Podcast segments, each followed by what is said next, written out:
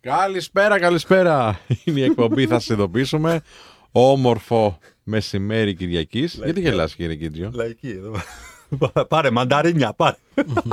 Ένα καλησπέρα. Όσοι δεν έχουν ξυπνήσει γιατί ξενύχτησαν το Σάββατο Καλά κάνανε. και έχουν συντονιστεί στο 989 Αλφα Radio, να ξυπνήσουν 12 ώρα μαζί μας. Έλα, παιδιά, σκοθείτε. Δεν... Έλα, σκοθείτε από το Είναι αρκε- κρεβατάκι. αρκετά κοιμηθήκα. Έλα, αρκετά. ε, είναι έτοιμα ζεσταμένα και τα, τα μπραντσάκια του Κανέλη. Είμαι ο Σπύρος Ανδριανός Είμαι ο Δημήτρης Κανέλης. Είμαι ο Κωνσταντίνος Κίτζιος. και στην κονσόλα του ήχου έχουμε την Νατάσα Δαμοπούλου και πίσω από τις κάμερες τον Γιάννη τον Μεϊδάνη. Ε, ήρθε η ώρα να πούμε για τον Branch, φίλε, όπως κάθε φορά. Ναι, ναι. Λοιπόν, Branch Alliance. Λαμβάνω μηνύματα που έχει γίνει επίσημο κάλεσμα να πάμε σε μαγαζί. Ε, να- θα- Ε, να σου πω κάτι τώρα. Να σου πω ας- κάτι, να Άννη μπραντσάρουμε. Κανέλη, εντάξει. Είναι και καλά σαν τους influencers που να λένε. τα- μπραντσάρουμε. Ε, άσε μας τώρα. Μου έχουν στείλει άπειροι. Αλήθεια. Ε, ναι, Αλήθεια. Συμφωνώ, αλλά δεν μας το οργανώνεις. Μας το λες κάθε φορά στο. Ρε στον παιδιά, αέρα. αφού έχουμε Σάββατο Κυριακή εκπομπή, πώς θα πάμε να μπραντσάρουμε. Έχει Μετά από δίκιο. εδώ, ρε φίλε. Μετά από εδώ είναι μεσημεριανό, δεν είναι brunch. Και Τώρα Να μην- μα φέρουν εδώ στο στούντιο. Μην μπαίνεις απέναντί μου και Τζιο. Λοιπόν, συγγνώμη, θα στο κάνουμε, Brunch μια, Alliance. θα κάνουμε μια εκπομπή και θα τρώμε brunch εκείνη την ώρα.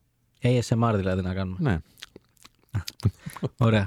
Ε, Μας έχουν καλέσει και μου έχουν πει σε μήνυμα ότι θα σου φτιάξουμε διάφορα smoothies και το smoothie που θα σου αρέσει από όλα αυτά που θα δοκιμάσει θα το ονομάσουμε Συναμονέλη. Α, Έλα, εσένα έλα έχουν σου. καλέσει, όχι εμάς. Σμούθι κανέλα. Εντάξει, ε, ποιον δεν ήθελες να έχουν καλέσει; Εμέ, Προφανώς έχουν καλέσει εμένα και θα σας πάρω μαζί επειδή με ξέρετε. Α, σαν. βι- σαν- Ναι, οκ. Σωματοφύλακες. Οκ. Σε ποιο μαγαζί; δεν, Σε ένα ε, στην περιοχή. δεν μπορώ. Ηλιούπολη, Ηλιούπολη. Ηλιούπολη, Ηλιούπολη, Μας το έχουμε έχει πει, Σπύρο, Το ήσουν έχουμε εδώ. πει. Ήσουν εδώ, ναι, ναι. Το ίδιο λες. Είναι αυτοί που σου στέλνουν 15 μηνύματα, αλλά είναι ένας και σου στέλνουν 15 μηνύματα. Σαν τους influencers που έλεγες. Θα πάμε σιγά σιγά, θα δοκιμάσουμε. Ναι. Θα είμαστε ειλικρινείς πάντα. Παιδιά, ποιο είναι, Φυσικά. το- ποιο είναι το Φυσικά. αγαπημένο σας πιάτο brunch. Benedict.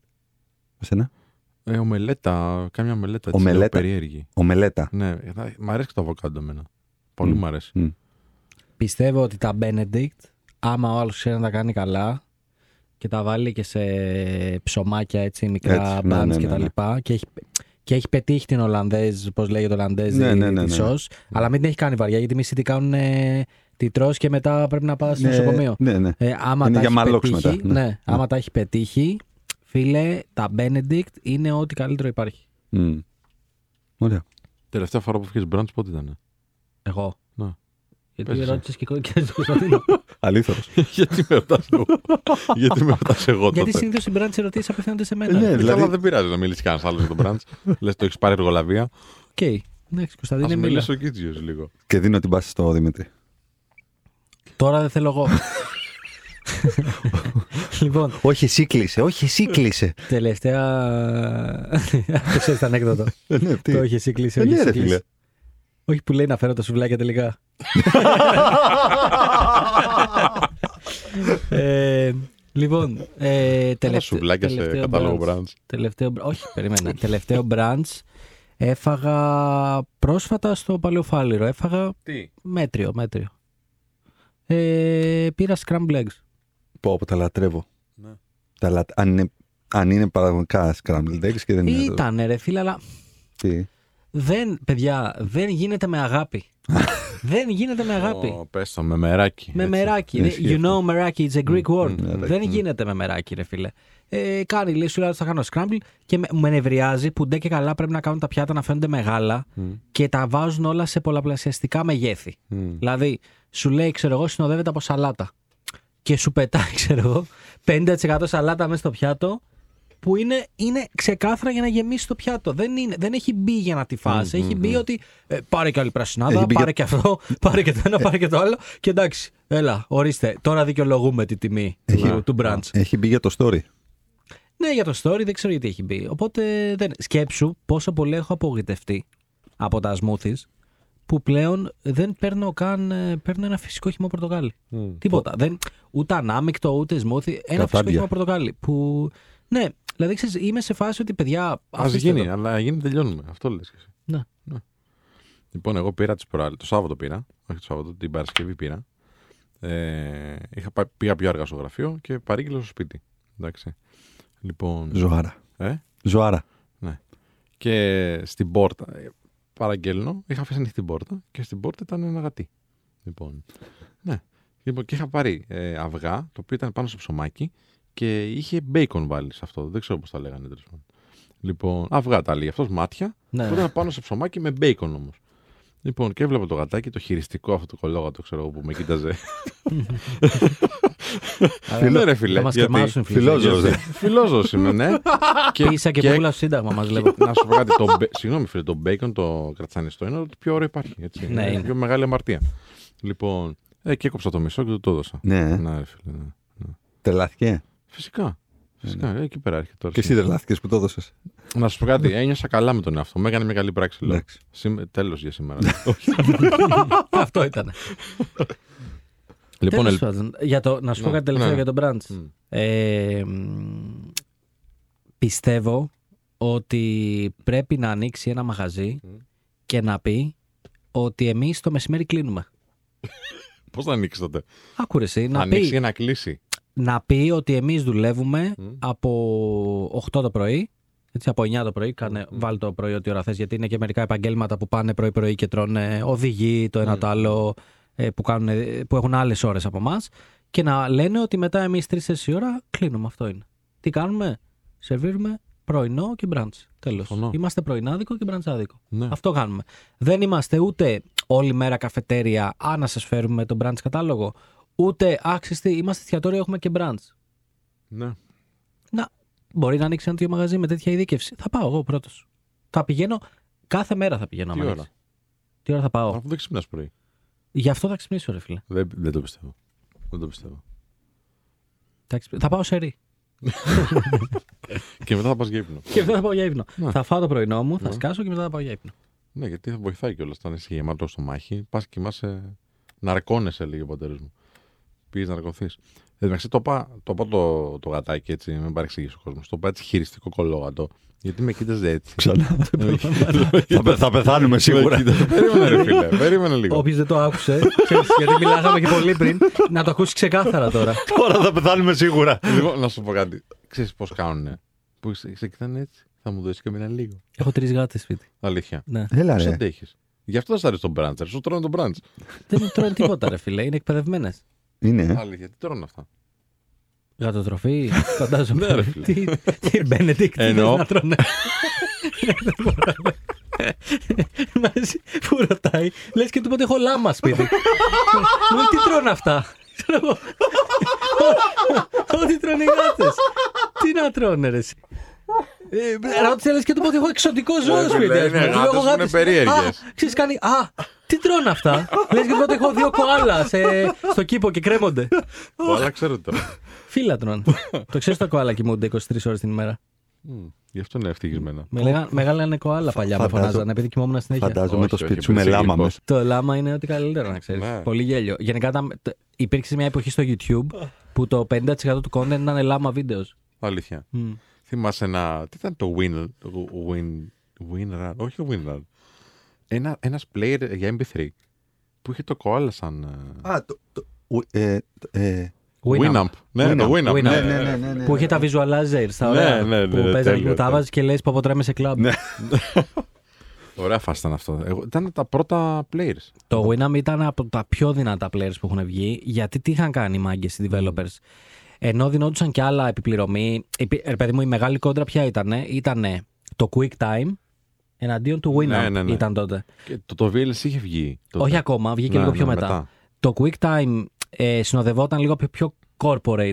Ήταν ότι ξέρεις, είμαστε corporate αυτά. Μμ. Αλλά τι πήγαν οι μάγκες και κάναν Quick Time του, της Apple του ήταν. Winamp; Ακριβώς. Ναι. Τι πήγαν και κάναν οι μάγκες του Winamp; Είχαν πάει και είχαν βάλει, χωρίς να το πούνε να το γράφει κάπου, εμείς δεν το καταλαβαίναμε σαν χρήστες, και είχαν βάλει, φίλε, όλα τα extensions και τα frameworks από πίσω. Ό,τι αρχείο και να είχες multimedia, Το παίζε. το έπαιζε το Winamp. Δηλαδή, άμα έκανες δεξί κλικ open with Winamp, θα στο άνοιγε. Δεν υπήρχε Ναι, περίπτωση. ναι. Αυτό δεν ήταν και το VLC μετά που είχε βγει. Ναι. Μετά από εκεί βγήκε το VLC, Μμ. ε, που και το VLC υποστηρίζει τα πάντα. Ήταν σε- λίγο πιο αργό το VLC, ρε φίλε μου φαίνονταν. Είναι πιο αργό. Ναι, είναι το πιο αργό. Winamp. Το Winamp πήγαινε σφαίρα. Πήγαινε σφαίρα. ναι. Γιατί ήταν, ήταν ξεκάθαρα development ε, project από developer non-corporate. Γιατί ο τύπος απλά το έφτιαξε, το έκανε ship. Ξέρεις, ούτε πολλά πολλά, ούτε τίποτα. Το VLC, Και αργότερα βγήκανε πολλά skins που Ναι. έβαζες και το Ναι, άλλαζες ναι, ναι, λίγο ναι, την ναι, ναι, εικόνα ναι. του. Ναι, ναι. το VLC που λέει ο Κωνσταντίνος επίσης πάρα πολύ καλός player ε, που ε, έγινε πολύ famous για δύο λόγους. Πρώτον, γιατί ήταν ο πρώτος player, νομίζω, από τους πρώτους που εφάρμοσε το drag and drop στους υπότιλου. Δηλαδή, με το που ήθελες να δεις κάτι και ήθελες να βάλεις υπότιλο, έσαιρε στο αρχείο και κατευθείαν το έπαιρνε. Α, ναι, ρε φίλε. Drag and drop στους υπότιλου. Το Αυτό θε- ήταν το μπράβο, VLC. Από το- εκεί έγινε γνωστό. Ναι, για τις ταινίες. Μπράβο, ναι, ναι, ναι. ναι και ναι, το ναι. δεύτερο. Ε, δεν έπαιζαν ταινία στο Winamp. Μετά άρχισαν. Στο να VLC σου λέω, Ναι, στο ναι, VLC. ναι, ναι. Ναι, και το δεύτερο είναι ότι σε περίπτωση που δεν το ξέρετε, πάρα πολύ και εγώ πάρα πολλές φορές χρησιμοποιούμε το VLC σαν ε, converter. Έχει επιλογή να κάνεις convert αρχείο. Τι λες, ρε. Μμ. Τι να δηλαδή. Μπορείς να βάλεις ένα. Από MP3 κάτι σε άλλο. Ναι, ναι, ναι. Σε, Σε ο- mo- σε WAV. MOV. Σε WAV. Ναι. Σε οτιδήποτε. Μμ. Ή το MP4 να το κάνεις σε MOV ή να το κάνεις κάτι. Απλά πάντα θυμάμαι έτσι, το έχω σαν εικόνα στο μυαλό μου. Οπότε όταν έκανα δεξί κλικ Open with VLC, έκανε πολύ περισσότερη ώρα από το Winamp. Το Winamp πήγαινε σφαίρα, πήγαινε σφαίρα. Αλλά εντάξει, τώρα μιλάμε. Το Winamp, παιδιά, εγώ το έχω ταυτίσει. με τα- 90s έτσι, παιδιά. Ναι, τώρα, 90s, με τα πρώτα τραγούδια που άκουγα τότε. Ναι, ρε. γιατί αυτά έλειωνα. Μμ. Τα οποία ποια ήτανε. Ε, Eiffel 65 το Blue. Ναι, τι ναι. είπες. Ε, Madonna Frozen. Εντάξει, μπορεί όχι. ε, Bon Funk MC. Bomb Funk MC Freestyler. Ε, θε- θες να πεις κάποιο άλλο έτσι. Μπορεί με το όχι. Spice Girls. κάτι; Celine Dion. ε, Celine Γιατί Dion. δεν τα πεις. Τέτοιο έτσι μου, τι είναι λοιπόν. Να πω ότι πρόσφατα είδα ε, live video Celine Dion που τραγούδαγε το My Heart Will Go On. Titanic. Τι φωνή έχει τύπησα, ρε φίλε; Ανατριχιάζει. Τι φωνή. Δηλαδή, και λέω θα βάλω το live, Πώς το λέει εντάξει, Γεωργίου. να, Τι την, φωνή. να την ακούσω λίγο. Ε, Είναι καλύτερα από το στούντιο, Ναι, ναι, ναι. στο live. Δηλαδή, δεν υπήρξε παραμικρή παιδιά ανομαλία στη μελωδία, στο αδιανόητη φωνή, έτσι. Ναι, ναι, εγώ, κάθε Αδιανόητη. Χριστού, εγώ κάθε Χριστούγεννα έχω ένα live συγκεκριμένο στο YouTube με μόνο χριστουγεννιάτικα τραγούδια που, ε, που τραγουδάει και είναι. Δεν, δεν ξέρω, νομίζεις ότι είναι, είναι ψεύτικο Α, αυτό το πώς πράγμα; βγήκες έτσι ευαίσθητος. Τι από τη Σελήνη; Ναι. Του Κάθε χρόνου Χριστούγεννα. έρχεται η Ελλάδα. ε. Ε, Να πάμε, παιδιά. Να Αλήθεια πάμε. λες τώρα. Καλά δεν το ξέρεις. Ψέματα. Σοβαρά, ρε. Όχι, πότε έρχεται. Και έρχεται η Ελλάδα, είναι σχεδόν τα μισά εισιτήρια είναι ήδη sold out. Πού, πού ζω, ρε φίλε; Αυτό Καλά, ρωτάω. δεν ήξερες από άλλα κι αυτές άλλα. ρωτάω. τώρα. Εντάξει. Ναι, ευχαριστώ, παιδιά, με κάνετε και νιώθω καλύτερα τώρα. Να το πούμε στο- στον κόσμο να ξέρει ποιον έχει να κάνει. ναι. Λοιπόν, πάμε σε ένα γρήγορο διαλυματάκι και ερχόμαστε με επικαιρότητα. Ναι, την οποία εντάξει, ο ναι. Κίτζιος δεν ήξερε, Ναι. γιατί δουλεύεις πάρα πολύ, φίλο, όχι τίποτα. άλλο. ναι, εντάξει, εντάξει, ευχαριστώ. ναι. Τα λέμε σε λιγάκι 989 Ναι, τα λέμε σε Alpha Radio. λιγάκι, ναι, ναι. 989 Αλφα Radio, επιστρέψαμε. Είναι η εκπομπή θα σας ειδοποιήσουμε. Με Δημήτρη Κανέλη, Σπύρο Ανδριανό, Κωνσταντινό Κίντζιο. Κυριακάτικο. Κυριακάτικη Γιατί μετά κομπούλα. θα πεις τίποτα. Την αγαπητή συνεργάτη εδώ. Ε, γι' αυτό δεν θα ξανακάνω εγώ εισαγωγή, γιατί με κόβεις κατευθείαν. Εντάξει. Να κάνω Φυσικά, εγώ. και εσύ, εσύ με κόβεις συνέχεια. Εγώ κάνω back vocals live. Αυτό είναι κόψιμο. Στο χωριό μου. Νατάσα Δαμοπούλου και Γιάννης Μεϊδάνης στην κονσόλα του ήχου και πίσω από τις κάμερες αντιστοίχως. Και μιλάμε εδώ πέρα για το λάμα του, του Δημήτρη. το, το κατοικίδιο. Το του. κατοικίδιό μου. και τα κοάλα. Τα λάμα και τα κοάλα. Έχουμε, είμαστε εξωτική εκπομπή πάντως. Να ρωτήσω κάτι έτσι τώρα, μιας πιάσαμε την κουβέντα. Πάω να κάνω μια έτσι εισαγωγή πολύ καλή. Καλά, έτσι, μην μια μιλάς εσύ σύνδεση. για κοψίματα, μην μια μιλάς σύνδεση, εσύ. συγγνώμη, όχι. Πρέπει να το πει όμως, ναι, καταλαβαίνω. Άμα είχατε ένα εξωτικό ζώο, ποιο θα ήταν. Τι θα θέλατε, ρε παιδί μου, ποιο είναι το εξωτικό ζώο που Ωραία- σας ωραία αρέσει; ερώτηση για Α, business εκπομπή. Τώρα είναι καλός ο Κανελίνιο. τώρα είναι καλός. Κανελούνα. Κανελούνα. Ε, Έτσι. γιατί Είναι η εκπομπή, θα σας το πείσω. λέει πολλά πράγματα το τι ζώο θα ήθελες για το business χαρακτήρα σου. Τι ζώο θα θέλεις στο γραφείο να έχεις; Τι ζώο θα θέλεις στο γραφείο να έχεις, Σπύρο; Κοίταξε τώρα. Εξωτικό. Σε κάποια γραφεία έτσι που έχω περάσει, θα ήθελα να έχω ένα βόα. Είναι εργαλείο μετά. Οκ. Είναι εξωτικός. Ό,τι χειρότερο. Πάμε παρακάτω. Επόμενη γραμμούλα. Ε, Κωνσταντίνε.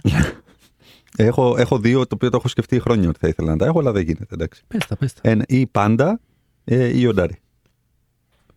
Πώς πήγες Κατάλαβες από το πώς πιο το ακίνδυνο συνδυάζει- ζώο στο πιο συνδυ- ναι, επικίνδυνο. αυτό. Είμαι και τα δύο. Είμαι, είμαι αυτά τα δύο. Μμ.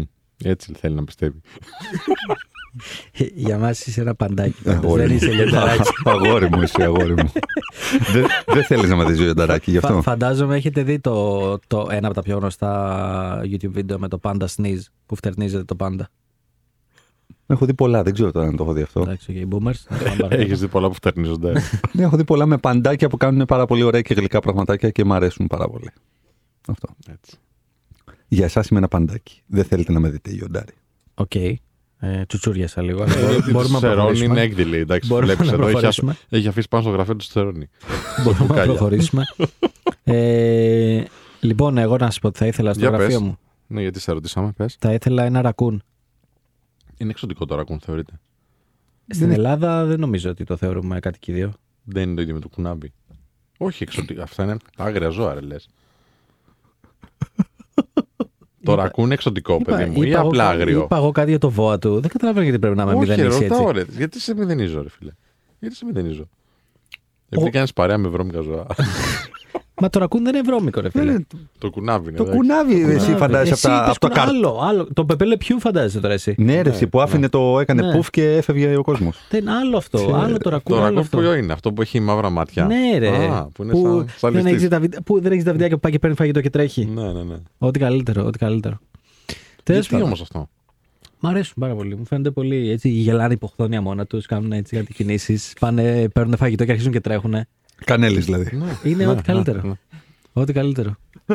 Ωραία. Να μας πείτε κι εσείς στο notify show gmail.com. Καλά, ας μας στείλουν και ένα DM. Δεν χρειάζεται να μας στείλουν ολόκληρο email για το εξωτικό τους ζώο. Ε, Να, α, μα, θα πήγα να στείλουν πω να μας email. στείλουν φωτογραφίες από τα εξωτικά τους ζώα, όσοι έχουν. Και με DM. Τι θα κερδίσουν όμως, να τους δώσουμε κάτι; Τι να τους δώσουμε; Ναι. Μία πρόσκληση να έρθουν να κάνουμε εκπομπή μαζί με το ζώο τους. Ναι, Ε, στηρίζω. γαματό. Λοιπόν, Αλλά να είναι- όποιος Να, είναι έχει, εξω- να είναι εξωτικό τώρα λες. Φυσικά, φυσικά. Ναι. φυσικά. Όχι να είναι σκυλάκι. όποιος έχει εξωτικό ζώο θα μας στείλει στο notifyshow.gmail.com μια φωτογραφία Και το πιο περίεργο. και το πιο περίεργο ή αυτό που θα μας κάνει πιο πολύ εντύπωση ή καλύτερη φωτογραφία να το πω και έτσι ε, θα έρθει από εδώ να κάνουμε εκπομπή ε, είτε με το ζώο άμα γίνεται είτε χωρίς.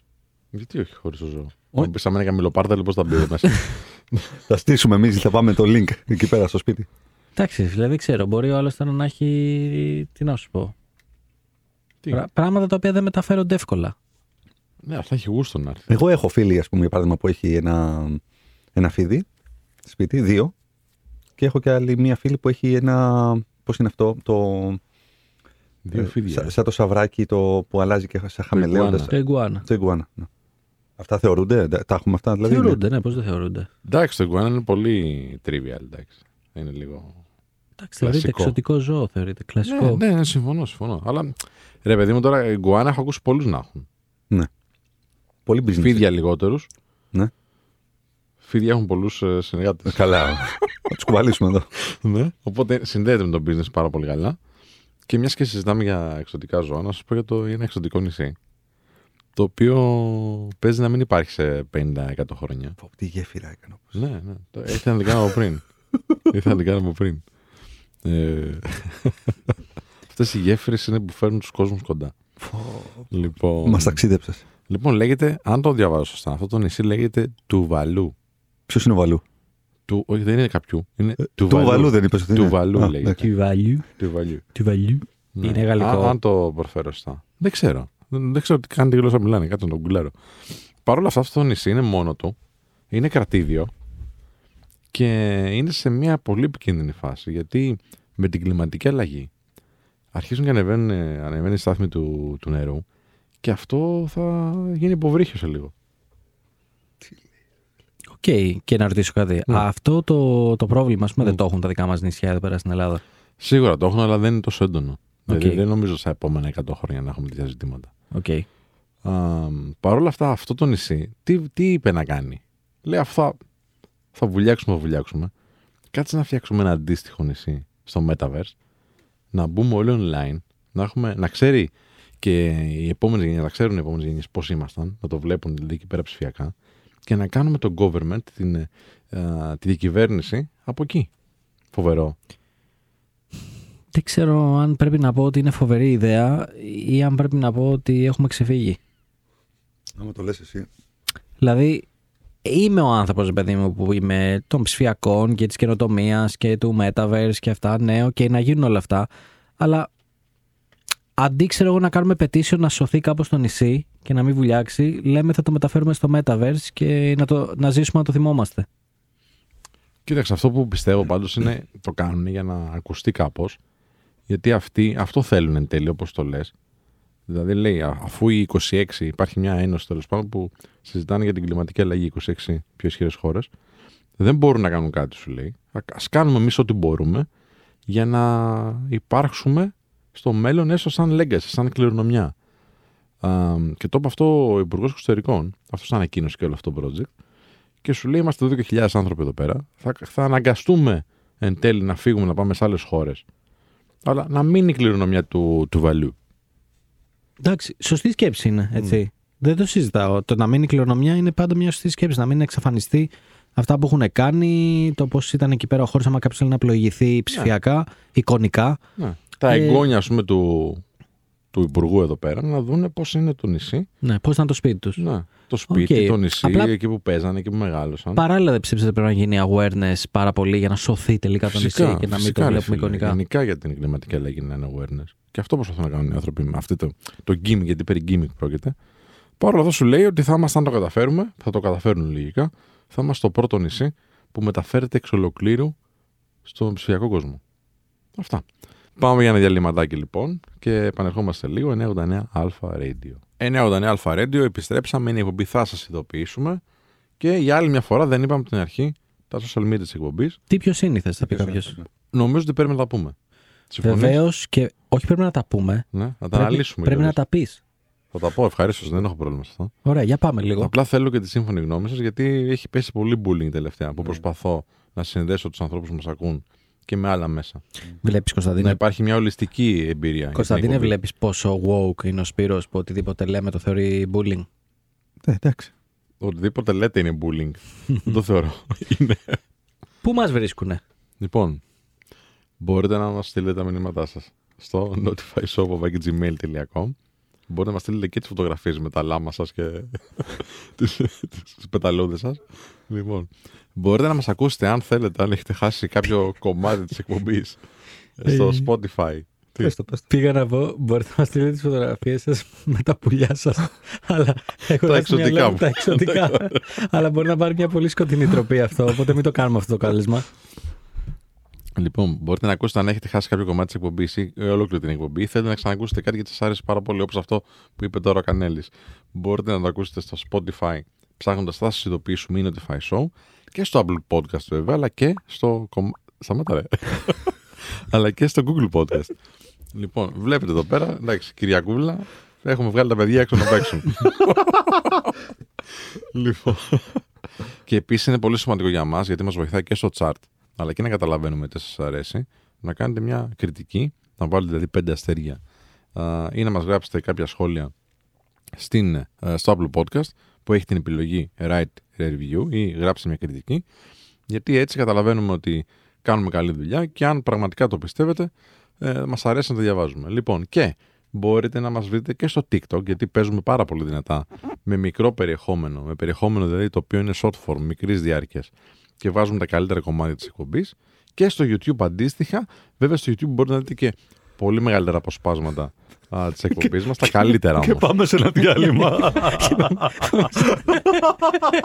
Κάποιοι άνθρωποι λοιπόν τώρα που δεν ξέρανε πώς αλλιώς. Αγαπητό κοινό, αγαπητοί ακροατές και ακροάτριες, θέλω να στείλετε επιστολές διαμαρτυρίας στη διεύθυνση από τη διεύθυνση για το bullying που δέχομαι που προσπαθώ να σας ενημερώσω. Μου Για- θυμίζει τη, την ηλικιωμένη στο Τιτανικό που λέει It's been 84 years. Έχουν περάσει 84 χρόνια από τότε που, που διηγείται. Αυτά. Δεν Εντάξει. έχουμε άλλα. Αυτά Δεν έχουμε άλλα. two years Δεν έχουμε άλλα. later. Αυτά, αυτά. Κάντε ένα report το, το, cake, το cake Idios στο Instagram. Λοιπόν, είμαι σίγουρος ότι έχεις ένα θέμα φωτιά, Σπύρο, να συζητήσουμε σήμερα. Λοιπόν, δεν ξέρω αν έχετε παρατηρήσει, γιατί κανείς δεν το ξέρει. Υπάρχει πάρα πολύ έντονη δραστηριότητα στα social media αυτή τη στιγμή, στη- στην ιντερνετική σφαίρα, στο TikTok παντού, σχετικά με το θέμα της ε, Balenciaga, αν το λέω σωστά. Balenciaga. Λοιπόν, τι Σωστά έκανε το τώρα η Balenciaga, έτσι να το πούμε λίγο για τους ανθρώπους που ίσως δεν έχουν ενημερωθεί, όπως είναι ο Κίτζιος, ας πούμε. Λοιπόν, Όχι, εντάξει, ενημερώθηκε ο άνθρωπος, απλά μετά από πολύ πολύ κόπο και προσπάθεια και πολλά pinks από εμά. Και πολλά άρθρα. Κανένα. Κάνανε μια καμπάνια. το... Κάνε... Δεν σου στείλα ρε άρθρα να δεις.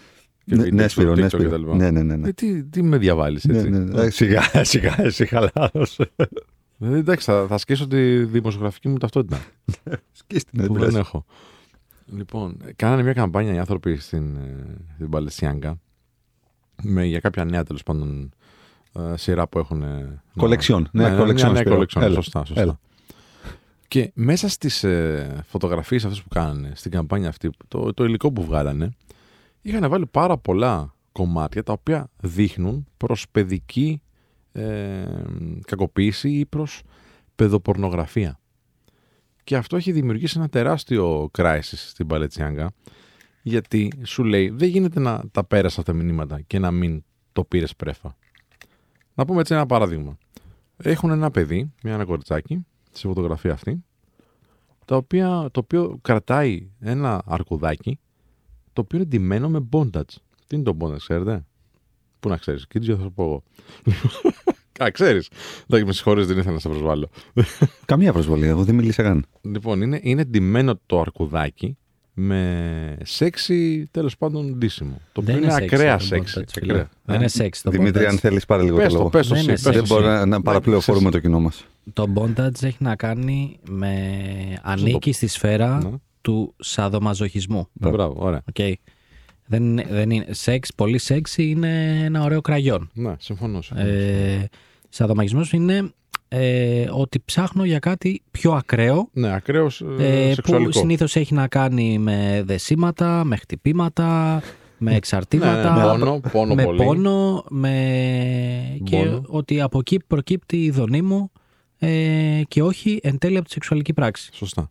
Και η σύνδεση τώρα αυτού που περιγράφει πολύ στο Δημήτρης με ένα παιδί, ε, δεν το λες τώρα για κάτι το οποίο. Είναι αμφιλεγόμενο. Ναι, τι- μόνο Τουλάχιστον, αμφιλεγόμενο. ναι, είναι ναι. κατακριτέο κατά με. Συνεχίζω τώρα, έχει, έχει και άλλα στοιχεία. Σε άλλη φωτογραφία υπάρχει βιβλίο ενός συγγραφέα, του Μπόρμαν, αν δεν κάνω λάθος, αν το λέω σωστά το όνομα. Ο οποίος βασικά δεν είναι συγγραφέας, είναι φωτογράφος. Ε, ε, εξέδωσε ένα βιβλίο άνθρωπος, ο οποίος βάζει φωτογραφίες μέσα με παιδιά, τα οποία είναι κοντά στον ήλιο και στη φωτιά, φαίνονται κακοποιημένα δηλαδή.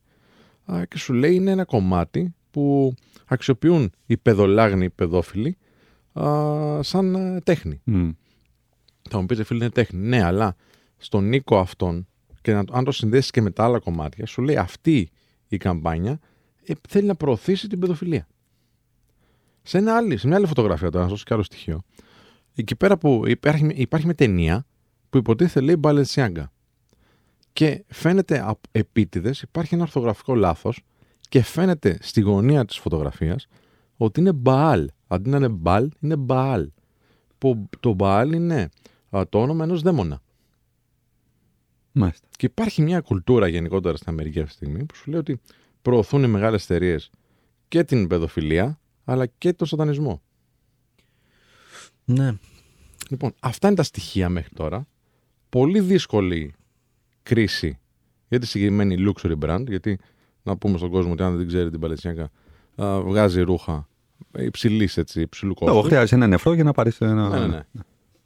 Και έχω παρατηρήσει λοιπόν τώρα στα social media και από εκεί έτσι ορμόμενος, α, το φέρνει το θέμα να το συζητήσουμε, ότι πολλοί άνθρωποι παίρνουν τα ρούχα που έχουν πάρει, τις τσάντες και τα παπούτσια και τα καίνε ή τα σκίζουν ακριβώς επειδή έχει κάνει αυτή την κίνηση η Μπαλιτσιάγκα. Τι λέτε; Ακραία και τα δύο θα πω εγώ. Δημήτρη; Αρχικά να προσθέσω μια λεπτομέρεια, γιατί άμα δεν την προσθέσω θα σκάσω. Ναι, πες. Ε, ο Μπάλ δεν είναι ένας δαίμονας, Ναι. είναι πώς εμείς έχουμε στην Ορθόδοξη Εκκλησία το τριαδικό Θεός, Υιός, Άγιο Πνεύμα. Στο, στα του διαβόλου Ναι, σατανιστικά. υπάρχει ο διάβολος και υπάρχουν τα αδέλφια του που είναι ο Μπάλ και ο Μεφίστο. Μάλιστα. Είναι, είναι πολύ ψηλά στην ιεραρχία. Ναι. Ε, Και σου θα- λέει αποκλείεται να είναι κατά Είναι ο λάθος, deputy ρε φίλε, CEO, αυτό. ας είναι ο πούμε. deputy CEO ο Μπάλ. Ναι, Οκ. ναι, Ε, ο διευθυντής. και ο άλλος είναι ο πρόεδρος του ΔΣ. Τώρα, μπορεί εύλογα κάποιος να ρωτήσει πώς ο Κανέλης έχει τέτοιες απίστευτες γνώσεις. Γιατί έχει πουλήσει Α, γιατί πολύ. Έχει πουλήσει την ψυχή σου. Σαν τον. Πώς πώς λέγεται το, το μυθιστόρημα; Ντόριαν Γκρέι. ναι, για να είσαι παντανέος. Ναι. Τι, τι έγινε, τι πήγε στραβά. Φάουστ. Φάουστ, Φάουστ. Ευχαριστούμε, Νατάσα. Λοιπόν, και ο Ντόριαν Γκρέι την είχε πουλήσει. Ε, πού τα γνωρίζω όλα αυτά, θες να σου πω, πριν απαντήσουμε στο Crisis Balenciaga. Ε, από, θεωρώ ένα από τα καλύτερα παιχνίδια που έχει βγει ever, που ήταν το Diablo. το έχω παίξει και εγώ αυτό. ρε. Αλλά δεν, δεν θυμόμουν αυτή την εκπαίδευση. Το Στην Diablo. ιεραρχία. Ποιο έχεις παίξει, γιατί έχουν βγει τρία. Και τώρα είναι να βγει το τέσσερα. Α, όλα αυτά που αναλύει την ε, δομή του Ναι. προς τα κάτω, Α, προς την πρώτο, κόλαση και αυτά, πρώτο, νομίζω. είναι στο 2. Είναι στο Ναι. 2. Όπως επίσης θα ήξερες ότι το Imperius, Το ας έπαιζα πούμε, σε CRT οθόνη. το φαντάσου. Imperius ήταν ο αρχηγός των Αρχάγγελων. Δεν είναι τυχαίο όνομα. Μμ. Μμμ. Ε, όλα συνδέονται. It's all connected. Μμ. Λοιπόν, τώρα ας επιστρέψουμε πίσω στο θέμα μας. Ναι. Έχω δει εγώ, εγώ παιδιά το είδα από το TikTok κυρίως το θέμα. Μμ. Ε, που άρχισαν να μου βγαίνουν ε, πάρα πολλοί που εξηγούσαν ότι this is not okay, λέγανε. Δεν είναι οκ, φίλε. Καλά, προφανώς δεν είναι OK. Δεν ξέρω αν υπάρχει κάποιος στον τομέα της επικοινωνίας που λέει ότι αυτό το πράγμα είναι OK ή, Θα σου πω, ή είναι υπάρχουν τέχνη. κάποιες καινούργιες έτσι απόψεις που έχουν βγει. Ότι σου λέει, ναι, οκ, τους γύρισε boomerang. Αλλά το κάνουν για να σκεφτούν και καλά έξω από το κουτί ε, ότι ε, με αυτό το, το, το, το, όλο το, το θόρυβο που δημιούργησε αυτή η καμπάνια πήραν πολύ PR, πήραν publicity που θα την έπρεπε να την πληρώσουν με άλλον τρόπο. Οπότε είναι δωρεάν publicity. Παιδιά, δεν το και πιστεύω. αυτό καμία- πια, Ναι, ναι, συγγνώμη. συμφωνώ. Απλώ σου Δεν λέω το την πιστεύω άποψη. αυτό Έτσι, πια. δεν, δεν, δεν παίρνω θέση σε αυτό. Και σου λέω ότι καμία διαφήμιση δεν είναι αρνητική. Από τη στιγμή που μιλάς και σε ακούνε, ε, θα, θα, θα υπάρξουν πελάτες. Ωραία, να πω κάτι γιατί Ναι. το συναντάω και εγώ Σου πολύ λέω μπροστά την μου. άποψη που ναι, ναι, υπάρχει ναι, ναι, στην δεν, δεν λογοσφαίρα, ευρίασα έτσι. μαζί σου, Σπύρο μου, μην μου αγχώνεσαι. ε, να πω απλά κάτι, επειδή το συναντάω συνεχώς μπροστά μου σε σχόλια. Και το βλέπω και από χρήστες πάρα πολύ. Ναι. Ότι όλοι ξέρουμε δεν υπάρχει bad publicity, όλοι ξέρουμε ότι η δυσφήμιση είναι η καλύτερη διαφήμιση, όλοι ξέρουμε. Δεν ισχύει αυτό πια. Ναι. Δεν ισχύει. Μπορεί να ίσχυε πριν χρόνια που δεν είχαν διαμορφωθεί έτσι στα social media, δεν, γινόντουσαν, ε, δεν ήταν ε, τόσο μεγάλα τα, τα κοινά που υπήρχαν στα social media ε, και να κέρδιζες λίγο σε κάποιον publisher, σε κάποια media, κάποιο εξώφυλλο και να έλεγες Α, από το πουθενά έγινα εξώφυλλο, οπότε κάποιοι με είδανε. Πλέον δεν ισχύει αυτό. Γιατί το βασικότερο κριτήριο πλέον στα social δεν είναι το awareness και το reach. Είναι το sentiment. Είναι το συνέστημα που προκαλείς στον άλλον. Οπότε, τι να το κάνω εγώ να είσαι πρωτοσέλιδος σε όλα τα media του πλανήτη, όταν όλοι έχουν για σένα αρνητικό συνέστημα. Ναι, και για να συμφωνώ, κλείσω την συμφωνώ. παρένθεσή μου. Δεν, δεν τα έχω μαζί σου, είπα. Μην αγχώνεσαι. και για να κλείσω την παρένθεσή μου, να πω ότι πάρα πολύ αυτό το επιχείρημα έπαιζε, παιδιά, ε, με- όταν είχαμε πάλι τις εκλογές που ήταν ο Ντόναλτ Τραμπ εναντίον Biden. Και ό,τι κάνει οδήγησε bad publicity και όλοι ξέρουμε τον bad publicity. Ε, ορίστε, δεν βγήκε. Επομένω, Μισό τώρα, εδώ είναι αμφιλεγόμενο πάρα πολύ αν βγήκε ή δεν βγήκε. μα δεν βγήκε. Ποιος είναι ο Ναι, δεν πρόεδρος βγήκε, των ρε Αμερική- παιδί μου, αλλά υπάρχουν πάρα πολλές απόψεις με πολλά επιχειρήματα που λένε ότι έγινε νοθεία. Έλα, εντάξει, Ναι. τώρα μην το πάμε εκεί Ω, πέρα. Και είδες που δεν ήθελε να φύγει όμως και δεν έφευγε.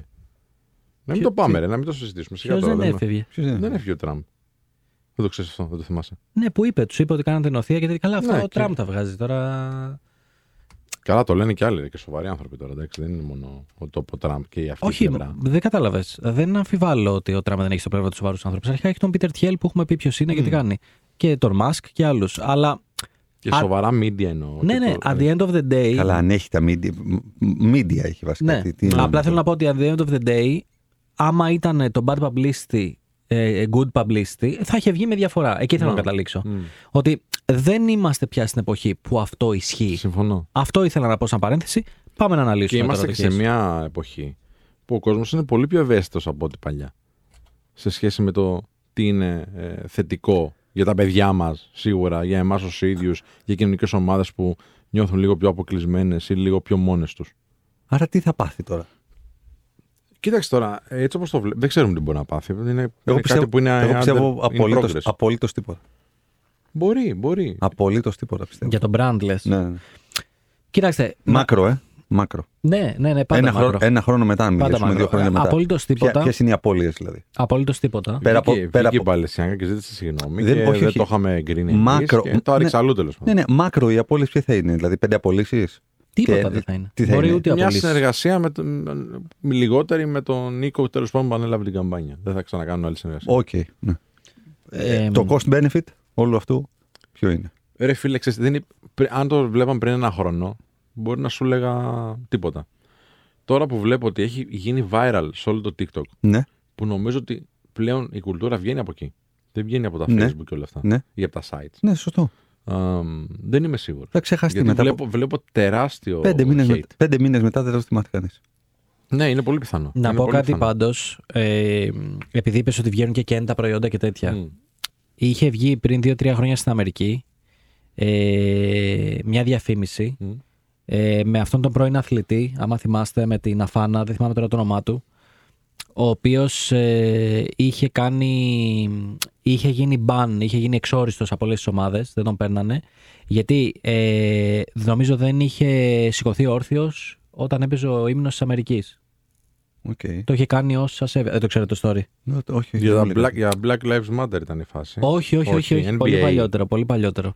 Ε, πάμε σε ένα διάλειμμα Ναι. και θα σα το πω όταν επιστρέψουμε. Ναι, Πω, πω. ωραία. Α, μας- μας- 989 μπράβο. Alpha Το πρώτο Radio. του, το πρώτο του. Έλα ρε. Εντάξει, και είδες πώς το είπε. Τέλος πάντων. 989, Alpha Radio επιστρέφουμε. 989 Alpha Radio, επιστρέψαμε. Είναι η εκπομπή, θα σας ειδοποιήσουμε. Είμαι ο Σπύρος Ανδριανός και έχω δίπλα με τον Δημήτρη Κανέλη και τον Κωνσταντίνο Κίτζιο. Στην κονσόλα του ήχου είναι Τάσα Δαμοπούλου και πίσω από τις κάμερες ο Γιάννης ο Μεϊδάνης. Είναι μεσημέρι Κυριακής και συζητάμε για την ε, Μπαλετσιάκα και όλο αυτό το, το θόρυβο που έχει σηκωθεί από την καμπάνια που έκανε που πολλοί άνθρωποι λένε ότι ουσιαστικά προωθεί την παιδοφιλία και μας έλεγε ο Δημήτρης ο Κανέλης εδώ για μια προηγούμενη καμπάνια α, με- που έγινε με πρόσωπο έναν αθλητή στην Αμερική. Για να μας πεις λίγο την ιστορία έτσι, για να καταλάβουμε Ναι. τι παίζει, για να καταλάβουμε και το crisis που δημιουργείται. Ε, στην ουσία είχε βγάλει η Nike πριν χρόνια ε, μια καμπάνια στην οποία πρωταγωνιστής ήταν ο Colin Kaepernick. Τώρα δεν ξέρω αν το προφέρω σωστά, κάπως έτσι προφέρεται. Ο οποίος ήταν αθλητής στο NFL, το rugby που λέμε μμ, εμείς, μμ. στην Αμερική. Και ο οποίος κάποια στιγμή σε μια σεζόν, ενώ έπαιζε ο, ο, εθνικός Αμερικάνικος ύμνος. ύμνο, ο εθνικό ύμνο της Αμερικής, ε, γονάτισε. Ενώ όλοι είναι όρθιοι με το χέρι ε, στο στήθος, στην καρδιά κτλ. Αυτός γονάτισε ως διαμαρτυρία, ε, θεωρώντας διαμαρτυρία για το ρατσισμό, για, για τη βία της αστυνομίας κτλ. Ήταν τότε Ε, και έντονο αυτό το ναι, φαινόμενο. ναι, ναι, ναι, ναι. Βασικά ήταν στα media πάρα πολύ έντονο. Αυτό είναι περίπου πριν τέσσερα χρόνια, Ναι, δεν νομίζω. σημαίνει ότι Πριν σταμάτησε. τέσσερα-πέντε χρόνια.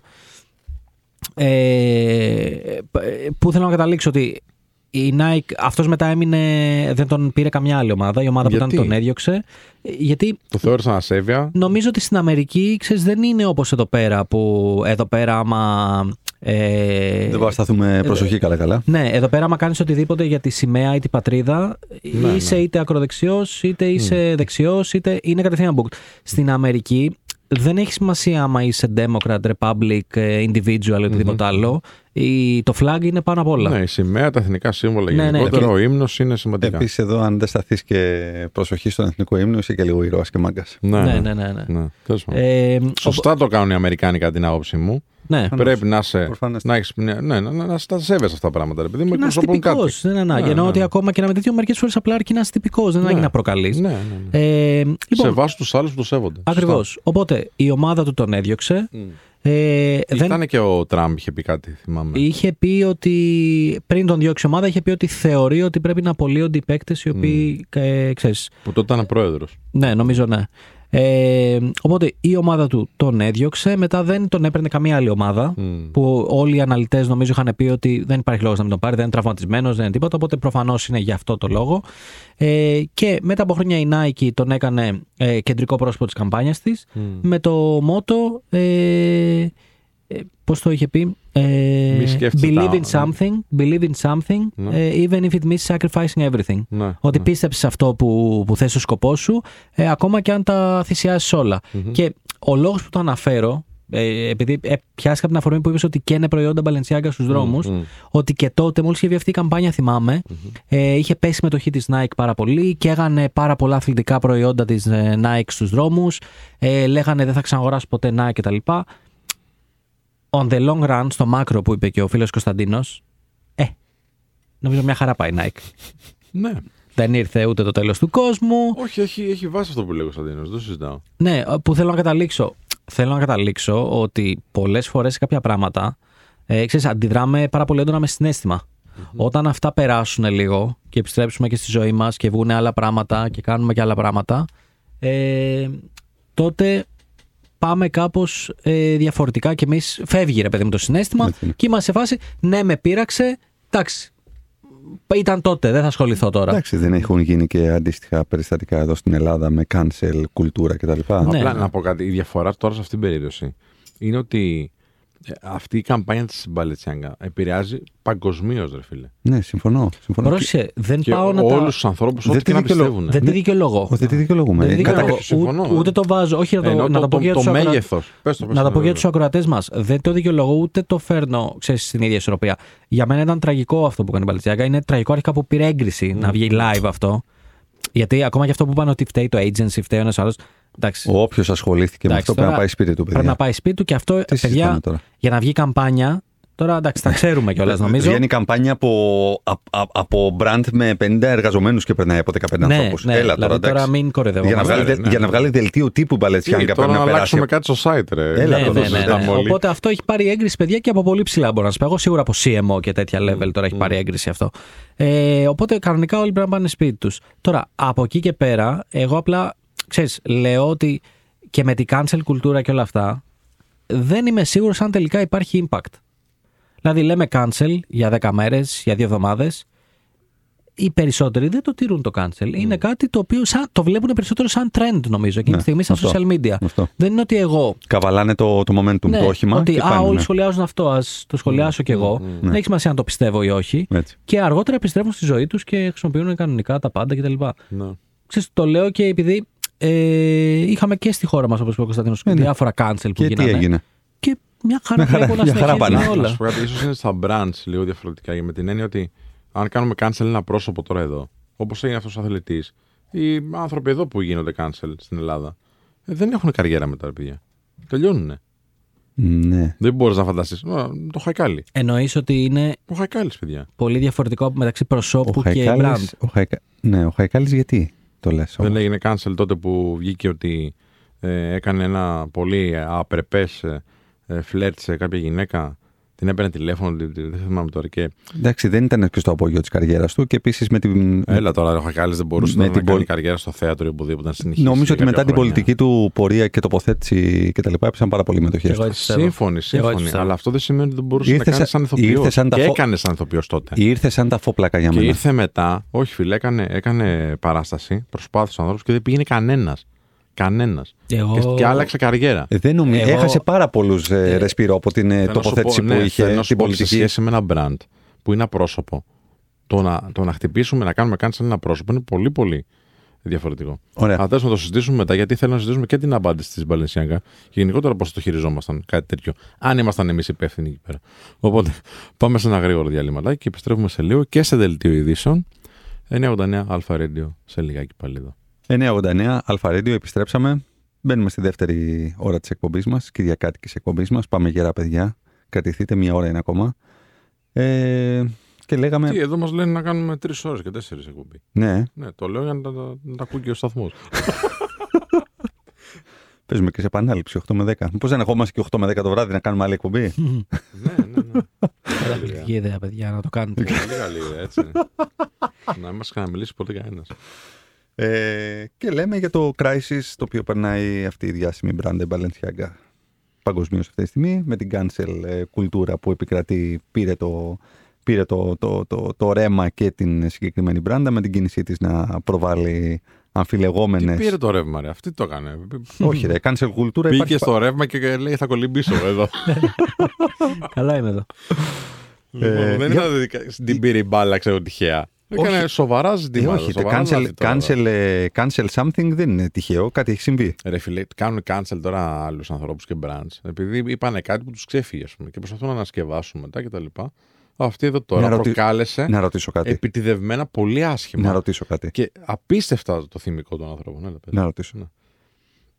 Πιστεύετε ότι υπάρχει 1% πιθανότητα όλο αυτό να έχει γίνει καθολικά εσκεμμένα; Ναι. Ναι, Α, παραπάνω από 1%. Α, οκ, ωραία. Δε- ξέρεις, υπάρχουν απόψεις που Δεν- λένε ότι ξέρεις, δεν είναι προωθεί στρα- μια Άρα δεν- ελίτ. Αυτό λέω, ανθρώπων. δεν είναι στραβοπάτημα. Είναι θα το βγάλουμε αυτό για να γίνει της μπιπ. Σωστά. Ναι, ρε φίλε, ναι. Πολύ ναι, πιθανό, ναι. Απλά δεν, το, δεν, δεν πιστεύω ότι το κάνε σε φάση πάμε να προωθήσουμε την παιδολατρεία τέλος πάντων, την παιδοφιλία. Ναι. Δεν πάμε να προωθήσουμε. Δεν πιστεύω ότι το κάνε Ναι, έτσι. τι, με να αυτή τη κάνουν τι. λογική. Όπως τότε με την. Να, Μπε- να ο- σας συζητηθεί. Όπως ο- τότε με την Benetton που έβγαζε τον ε, λευκό με τον έγχρωμο και τα λοιπά και τα άλογα τα οποία βρισκόντουσαν Όχι, σε μια υπάρχει συνουσία. αυτή τη στιγμή. Το Περίμενε θυμάστε λίγο την να Benetton σώσω. στις διαφημίσεις. Όχι, όχι. δεν Αλήθεια θυμάμαι. λες; Μμ. Ούτε εγώ. Α, γι' αυτό το αντιμετωπίζετε έτσι. Οκ, εντάξει, εντάξει, εντάξει. Πώς ήταν. Όχι, ήταν, είχε γίνει χαμός. Δικαστήρια, αυτά στην Ιταλία, χαμός κτλ. Τότε δεν υπήρχε cancel κουλτούρα, ήταν 90s αυτό. Μμ. Ε, έδειχνε το λευκό με το μαύρο σώμα σε, σε, σε γυμνές καταστάσεις που δεν φαινόντουσαν συγκεκριμένα πράγματα αλλά αυτό, άσπρο με λευκό άλογο σε, σε, κατα- σε, σε, σε, συνουσίαση τέλος πάντων. Α, ok. ok. Πο- πολύ, πολύ πρωτοποριακά τώρα για 90s κτλ. Ναι, ναι, ναι. Ε, ε, γι- γι' αυτό το λέω. Αλλά αυτό ήταν 100% επιτυχημένο. Ε, δεν ήταν... By the way, Ναι, ο, είμαστε 33 χρόνια από τα 90s, φίλε. είμαστε. τρι- Ναι, ναι, ισχύει. Πω, πω, πώς πέρασαν. Το μου Ευχαριστούμε, φαίνεται σαν Σπύρο. να είναι πριν 5 χρόνια. Σπύρο, ευχαριστούμε. Έτσι, Αυτό θέλω- είχα, θέλω να το υπολογίσω αυτό είχα μια λίγο. συζήτηση με, το, με κάτι συμμαθητές μου που βγήκα από την, την προηγούμενη εβδομάδα. Μμμ. που είμαστε μαζί από τα πέντε μας, ας πούμε έτσι. Ε, και ε, εντάξει, συζητούσαμε ξέρεις, πώς φτάσαμε στα 40, Μμμ. πώς πέραν τα χρόνια, ότι, έχει- ότι έχουμε περάσει ξέρω, εγώ, 22 χρόνια από την αποφύτιση και νιώθουμε ότι είναι σαν χθες, ας πούμε, Μμμ. που αποφυτούσαμε όλοι μαζί από το σχολείο. Και ξέρεις, σκεφτόμασταν και σχολιάζαμε τις ηλικίες των καθηγητών που είχαμε στο Λύκειο. Και λέγαμε, θυμάσαι, ξέρω εγώ, ο Βασίλης, ξέρω εγώ, που είχαμε στα μαθηματικά ήταν 32. Και λέγαμε, το 32 στα 15 μας, 16 μας. Φαινόταν σαν να είναι Γέρος. σε- ναι, και γέρος και ο σοφός ο τε- 32. Και είμαστε, είμαστε στα 40 και δεν ξέραμε ποτέ ότι στα 40 θα νιώθουμε τόσο νέοι. Δηλαδή, νι- νιώθαμε το 32 είναι πάρα πολύ μακριά από εμάς. Οπότε, ναι, τα χρόνια περνάνε πολύ, πολύ, πολύ εύκολα. Και είναι ευλογία που, που είμαστε εδώ και τα, και τα ζούμε. Αλλά. Ας συνεχίσουμε την κουβέντα μας και Ναι. μετά συζητάμε για το πόσο γέρος είσαι. Ναι. Λοιπόν, λοιπόν, υπάρχει μια κουλτούρα στην Αμερική ε, κάποιων ανθρώπων τέλος πάντων που, συ- που λένε ότι η elite, κάποιοι, κάποια μεγάλα brands, κάποιες μεγάλες επιχειρήσεις, κάποιοι ε, υψηλά ειστάμενοι, κάποιοι άνθρωποι με εξουσία ε, προωθούν την ε, παιδοφιλία, προωθούν τον σατανισμό. Υπάρχει αυτό, είναι πολύ έντονο τελευταία. Και μέσα σε αυτό το πλαίσιο νομίζω πήγε να μπλέξει η Μπαλετσιάνκα, να, να εκμεταλλευτεί αυτό το hype. Α, άρα τους βγήκε πολύ λάθος. Πολύ πιθανό, πολύ πιθανό. Δεν, ε, κοίτα, δεν νομίζω ότι μπορούμε να ξέρουμε ακριβώς τι έχει συμβεί. Υποθέτουμε. Είναι πολλά τα στοιχεία μέσα στις καμπάνιες που δείχνουν ότι έγινε αυτό και μην μας ξεφύγει κιόλας, να το καταλάβουν σίγουρα. Δεν Ναι. είναι δηλαδή μας ξέφυγε ένα βιβλίο ενός ναι, παιδοφιλού. ε, είναι όλο. ε, ε, ε, Είναι όλο στημένο έτσι. είναι serial. Ακριβώς. Έχει το τώρα βιβλίο. έχει- Bondage Teddy Bears. Δεν είναι μόνο αυτό. Μου είπαν ότι σε μία άλλη φωτογραφία Α. από τις πολλές που έχει, Α. γιατί σε όλες γράψαν ότι έχει στοιχεία μέσα. Σόλες, Σε όλες ακριβώς, έχει. ακριβώς σε όλες. έχει, σο- ναι. Και σε μία μου είπαν ότι από πίσω έχει ε, κάπως ένα χαρτί σαν δίπλωμα που Μμ. αναφέρεται σε μία δίκη παιδοφιλίας Μπράβο, στην ναι, Αμερική. Ναι, Που αθώθηκε αυτός. ναι. Και σε ένα άλλο κομμάτι, έτσι, ας αυτό το συζητάμε να το πούμε γι' αυτό, έχει το 11 και 10 στο, στο ρολόι, οι δείκτες δείχνουν 11 και 10, στημένο 11 και 10, γιατί είναι σε δύο φωτογραφίες αυτό, που είναι η ώρα της σεξουαλικής απόλαυσης, λέει. Έλα, ρε. Ναι. Εντάξει, παιδιά, αυτό, είναι, αυτό θέλει. θέλει Προφανώς αυτό θέλει έγινε. Όσκαρ, δεν θέλει cancel. Έγινε, έγινε οργανωμένα. έγινε Πραγματικά, οργανωμένα, ναι. προφανώς, ναι. Τώρα είναι οκ. εντάξει. Αυτό τώρα δεν πρέπει να έχει νομικές επιπτώσεις κανονικά. Δεν ξέρω. Δεν Δεν έχω ξέρω ιδέα. και τι παίζει με το δίκαιο εκεί. Και, γιατί, ας πούμε, εντάξει, απλά έβαλε το ρολόι λάθος. Φίλε. Ξέρω, δεν σου- Ναι, εντάξει. Στο... Έβαλε το βιβλίο έτσι. Στα νομικά είναι εύκολο Ναι. να, να, να κάνεις ε, το αντεπιχείρημα. Πάτε και το βιβλίο κυκλοφορεί. Η δικογραφία είναι ελεύθερη στο ίντερνετ. Ξέρω, εγώ, δεν Ναι, στην νομίζω έδειξα. βέβαια ότι σύμπτωση σύμπτωση πρέπει να είναι σύμπτωση, οπότε εκεί υπά- μπορεί να υπάρχει ένα Μπορεί να τεκμήριο. υπάρχει κάτι, Ναι, ναι, τέλος ναι. πάντων. Μπορεί να βγει κάποιος και να πει: Ξέρω εγώ, με χαλάει αυτό το πράγμα, γιατί επεν- επενδύει, μάλλον όχι επενδύει, προωθεί αυτό, την Μμ. παιδε- παιδοφιλία. Οπότε σου κάνω μήνυση και βλέπουμε. Τέλος πάντων, το θέμα δεν είναι εκεί. Το θέμα είναι ότι βγήκε η Μπαλενσιά και λέει: ε, Ναι, παιδιά, καταλαβαίνουμε ε, τι παίζει. Ε, δεν το είχαμε εγκρίνει εμείς. Ε, κόψαμε τη συνεργασία με τη συγκεκριμένη εταιρεία που μας έκανε το branding σε αυτό το campaign, σε αυτή την καμπάνια. Ε, δεν θα συνεχίσουμε. Ε, είμαστε υπέρ των παιδιών, θέλουμε τη ασφάλεια των παιδιών κτλ. Ε, και story στο Instagram. That's it. Τέλος. Και δεν το πιστεύει κανένας. Ναι. Ε, Να πω το χειρότερο. Δεν, Να- έχει, δεν έχει ωραίο τέλος όμως αυτό. Δηλαδή, αν το είχαν. Δεν έχει τελειώσει ακόμα γι' αυτό. Α, Μμ. οκ. γιατί. Όχι στο story. Ε, Είναι in progress. Γίνεται αυτή τη στιγμή που όχι, όχι. Εννοώ. Ε, Είναι τόσο αριστοτεχνικά δεμένο το σενάριο της ε, διαφήμισης Μμ. που σαν απάντηση κάπου, κάπου το χάνω. Εκτός και αν ετοιμάζει κάτι πολύ ωραίο. Δεν ξέρω. Αλλά καταλαβαίνετε, η διαφήμιση όλο και τα λοιπά έχει μια συνέχεια και μια συνέπεια στο, στο αφήγημα. Αν υποθέσουμε ότι αυτό το πράγμα έχει γίνει ξέρεις, με συγκεκριμένο σκοπό και η απάντηση είναι κονσέρβα. Η απάντηση είναι ναι, sorry, μιλάμε. Δεν Ναι, χανόμαστε. sorry, μιλάμε, αποποίηση ευθυνών, οι άλλοι το κάνανε. Ναι, ναι, εντάξει, ναι. τους διώξαμε, φυλάκια πάει. Να πω το worst case scenario χωρίς να γνωρίζω. Φαντάσου τώρα να είσαι ένα agency, να έχεις πελάτη την Παλαιτσιάγκα, έτσι.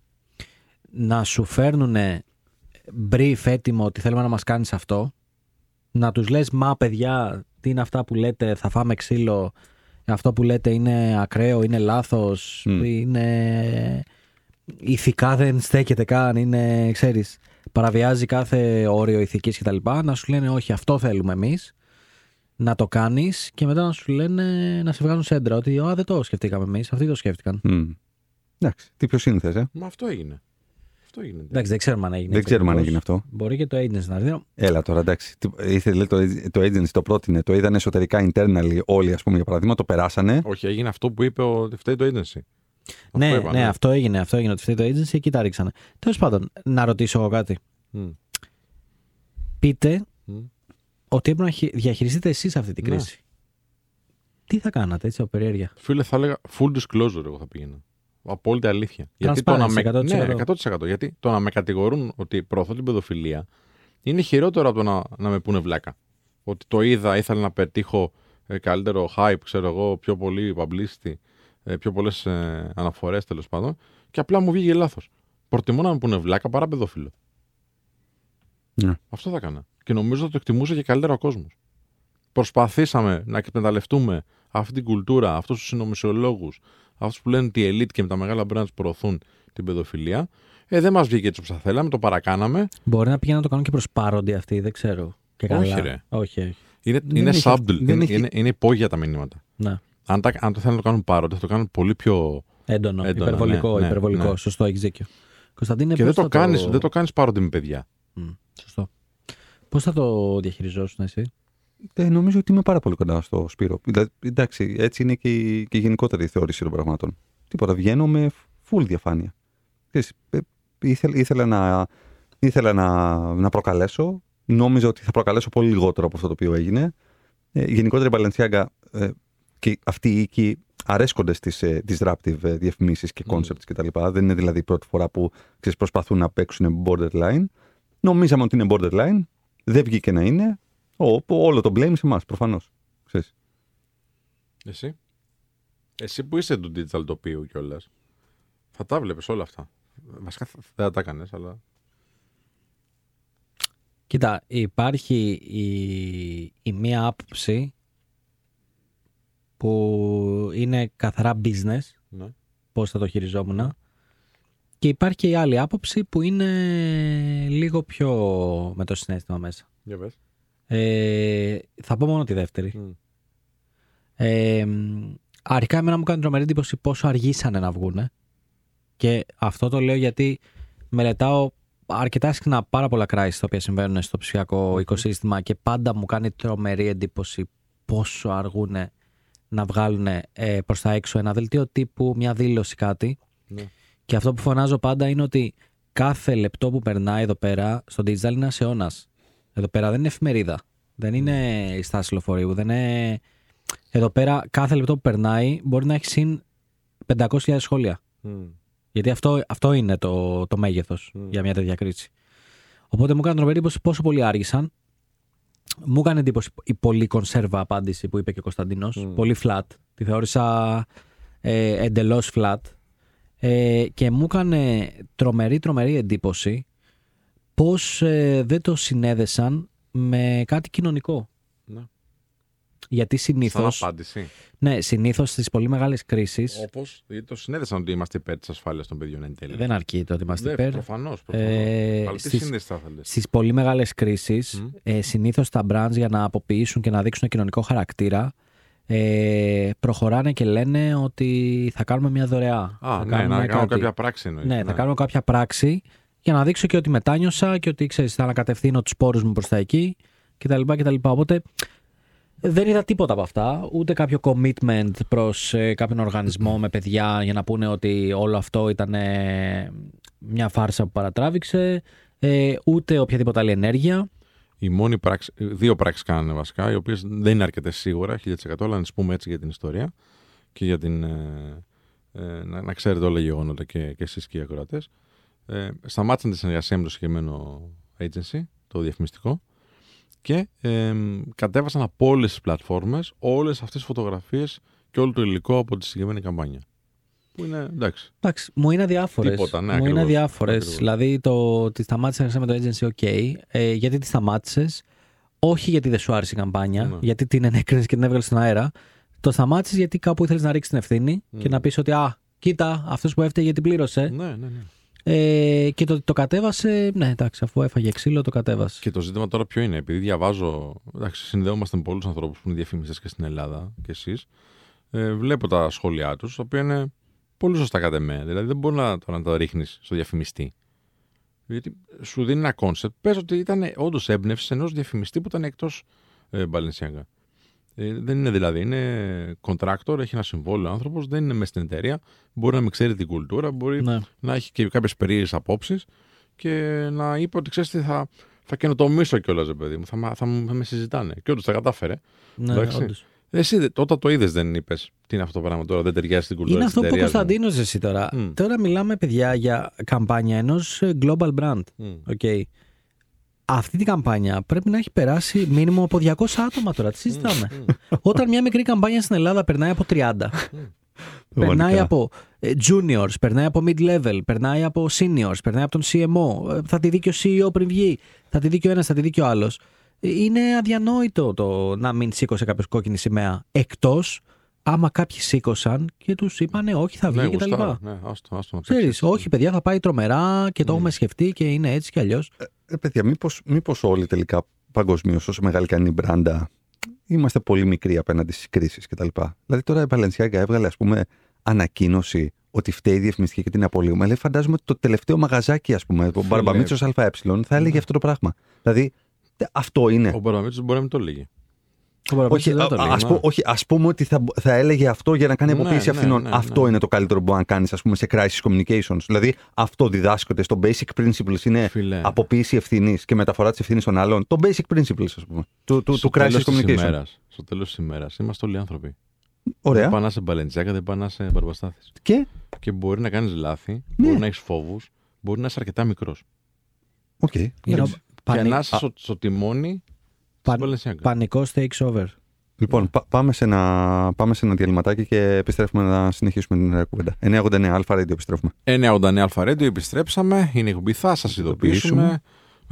Μπάκι ο Μόγκαλ Κωνσταντίνος Κίτζιος, Σπύρος Ανδριανός όμω στα lead και Δημήτρης Κανέλης ξέρω στα drums. και συζητάμε για το crisis, για την κρίση της Μπαλετσιάγκα. Να δούμε πώς θα πάει αυτό το πράγμα. Θα έχει πολύ ενδιαφέρον. Και από άποψη branding και από άποψη PR, ε, crisis management ε, και από άποψη πώς αντιδράσει και ο κόσμος ε, σε βάθος χρόνου. Γιατί συμφωνώ εν μέρη, εντάξει, έχουμε δει κι άλλα πιο παλιά να γίνονται και εν τέλει αυτές οι μπράντε συνεχίζουν να υπάρχουν. Έβλεπα ένα ντοκιμαντέρ, παιδιά, έτσι να κάνω μια παρένθεση. Πάλι με αντίστοιχο όμως crisis ε, φοβερός σε πολύ μεγάλο brand, στην Pepsi. Υπάρχει ένα ντοκιμαντέρ στο Netflix που λέγεται ε, Pepsi, Where is my jet? Δεν ξέρω αν έχετε υπόψη σας την ιστορία αυτή. Στα 90s έχει βγάλει η Pepsi μία καμπάνια η οποία σου λέει μαζεύεις πόντους και κερδίζεις δώρα. Και έτσι σε μια υπερβολή της καμπάνιας λέει ότι κερδίζεις ένα μπουφά να μαζέψεις 20 πόντους, κερδίζεις ξέρω, ένα skateboard να- 100, άμα μαζέψεις 200 πόντους κερδίζεις μια τηλεόραση, ένα PlayStation δεν ξέρω εγώ τι. Και άμα μαζέψεις λέει 7 εκατομμύρια πόντους, παίρνεις ένα ε, jet. Ένα Πήγε, αεροπλάνο. πήγε ένας και τους μάζεψε. Και πήγε ένας φίλε, όντως, βρήκε τρόπο και τους μάζεψε. Και πάει στην Πέψη, λέει: Ορίστε 7 εκατομμύρια πόντι. Πού είναι το jet μου; Το jet τώρα το πολεμικό δεν μπορείς να το αγοράσεις. Δηλαδή. δεν είναι ότι πήρε ένα jet και το δίνω σε κάποιον. Γιατί σου λέει τι έκανε ο τύπος, ρε; Υπολόγισε για να μαζέψει 7 εκατομμύρια πόντους ήθελε σχεδόν ένα εκατομμύριο δολάρια. Μην κάνεις τι ακούγεται; Ναι. Είμαι αγχωμένος για να μου Ναι, πεις συνέχεια. σχεδόν ένα εκατομμύριο δολάρια και το jet κάνει 30 εκατομμύρια δολάρια. Και σου λέει με συμφέρει. Και βρήκε χρηματοδότη, μάζεψε τους πόντους. ναι. Και μπλέκει τώρα σε ένα δικαστικό αγώνα γιατί σου λέει πέψη. Φιλέ, ήταν διαφήμιση. Ε, καλά, δεν υπήρχαν όροι και προποθέσει. Δεν υπήρχαν. Εκεί στάθηκε ο άλλος. Πολύ σωστό. Ναι. Δεν υπήρχαν. Δεν έγραφε πουθενά ότι είναι, ξέρω, just for fun. Ε, εντάξει. Ή ξέρω εγώ, αστευόμαστε. Πέψη, ρε φίλε. Κοκακόλα δεν τα κάνει αυτά. Ναι. είναι φοβερή η σειρά. Έτσι είναι 4-5 επεισόδια νομίζω. Ε, πολύ ωραίο να το δείτε. Έχει πολύ ενδιαφέρον γιατί υπάρχει, ωραί- έχουν ωραί- ωραίους χαρακτήρες. Ο τύπος δηλαδή που χρηματοδότησε το, ε, το όλο project. Ε, συνδέθηκε με έναν ε, 17χρονο, 16χρονο άνθρωπο, ο οποίος ε, ήθελε να πάρει το, το Harriet, το jet, το πολεμικό αυτό αεροπλάνο δηλαδή. Και σου λέει, ξέρεις τι, θα είναι μια πολύ ωραία ιστορία να λέω στα παιδιά μου, ξέρω εγώ, να λέω στα εγγόνια μου, στους ανθρώπους μετά, όταν θα είμαι γέρος. Δεν, δεν ήθελε το jet ουσιαστικά. Καλά, ναι. εντάξει. Ήθελε απλά να την κάνει στην πέψη. Είναι απίστευτο. Υπάρχουν να ξέρετε πάρα πολλά τέτοια stories. Ε, από... Είναι αυτό που λες ότι έλα μωρέ ποιος θα το κάνει; Και ρε φίλε πάντα θα βρεθεί ένας να το κάνει. Κάποιος θα βρεθεί. Πάντα θα βρεθεί ένας να το κάνει. Αυτό να ξέρετε το παρατηρώ πάρα πολύ στα παιχνίδια.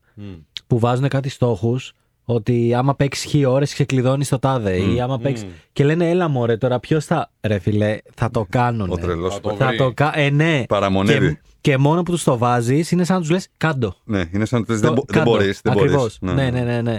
Δεν υπάρχει. Ε, και μια άλλη έτσι, αντίστοιχη περίπτωση ήταν με τα Starbucks που κάποια κυρία κάηκε κάποια στιγμή. Μμ. Το δεν ξέρω αν το ξέρετε αυτό. Όχι, όχι. Εγώ δεν Ναι. το ξέρω. Δηλαδή, αντίστοιχη- δεν- ήταν PR crisis και αυτό. Αυτό είναι διδάσκεται. Και η στάδιο εγώ το έχω- Μπράβο, ναι, ναι, μπράβο. Το έχω ξέρεις, κάνει. ε; Ναι, ναι, το Θες έχω- να το πεις, και- μήπως και- το ξέρεις καλύτερα, Όχι, μήπως- όχι, γιατί έχουν περάσει πολλά χρόνια. Οπότε δεν το θυμάμαι στη λεπτομέρεια Α, του. Θυμάμαι και, εντάξει. Άσου θυμάμαι εμένα και, το, τότε, και, μην τα, με Mac- διακόπτεις. θυμάμαι και τα McDonald's, ε, τα McDonald's αντίστοιχο case με σπάσιμο ποδιού σε wet floor, το οποίο δεν είχε τοποθετηθεί το wet floor, ξέρω εγώ, caution. Άντε, ξέρω- ρε. Ναι, βέβαια. Μμ. Πήρε, πο- πήρε πολλά χρήματα, όχι αστεία. Γιατί ο τύπος κιόλας παράλληλα έκανε χειρονακτική εργασία και χρειαζόταν χέρια, πόδια κτλ. Και, και επειδή έσπασε ένα χέρι, ένα πόδι και τέτοια, ε, πήρε double αυτό. Ξέρεις, στην Αμερική δεν είναι. Μμ. Αν πέσεις, ας πούμε, κάπου και δεν υπάρχει. Ε, υπάρχει σοβαρό Ναι, πρόβλημα. ναι, ναι, ναι. Όπως και με το Starbucks, αυτό που θε να πεις και το ξέρεις πολύ καλά. Και με διακόπτη. Παρ' όλα Ναι, αυτά. Ήθελα να κάνω. Νομίζω, νομίζω ότι αυτό άξιζε που το Δεν είπα. αλλά- πειράζει, ναι, όχι, συμφωνώ, συμφωνώ. Αλλά δεν θα το πω τώρα έτσι. Εντάξει. Όχι, εντάξει, θα το πω. Λοιπόν, και ε, κάποια στιγμή κάποια κυρία λοιπόν παίρνει καφέ ζεστό, καίγεται, της παθαίνει ένα έγκαυμα τέλος πάντων ε, κάποιου βαθμού. Χρειάστηκε, ας πούμε, μια ιατρική περίθαλψη για λίγο. Και τρέχει τα Starbucks στα δικαστήρια και αναγκάστηκαν τα Starbucks από εκείνη τη στιγμή και έπειτα να γράφουν πάνω caution hot beverage. Ναι, ναι, δηλαδή, ναι, ε, ε, προσοχή, καυτό αφέψιμα. Και βέβαια τ- τώρα το έχουν όλοι. Έτσι, όλα Το τα έχουν περισσότερα όλοι, ναι, καπάκια, ναι. ας πούμε. Σου λέει κτλ. κάτσε ρε φίλε, ναι, μπορεί να είναι χαζός άλλος. Θα, Ναι, θα, ναι, ναι. θα καεί. Ενώ το πιάνει και νιώθει, ας πούμε, την ε, ζεσιά. Άμα πιεις και δεν γράφει πάνω, μπορεί να σου κάνει μήνυση. Ναι. Ρε, παιδιά, να ρωτήσω Φοβερό, κάτι. ε. Σε αυτές τις περιπτώσει. Ρε, δεν θα λες εμάς. Όντως, λίγος σεβασμός δεν βλάπτει, ας πούμε. Ρε... Και αν δεν σέβεσαι εμάς, σεβάσαι το κοινό. Να- Ωραία. να σας ρωτήσω κάτι. Ρε, παιδιά.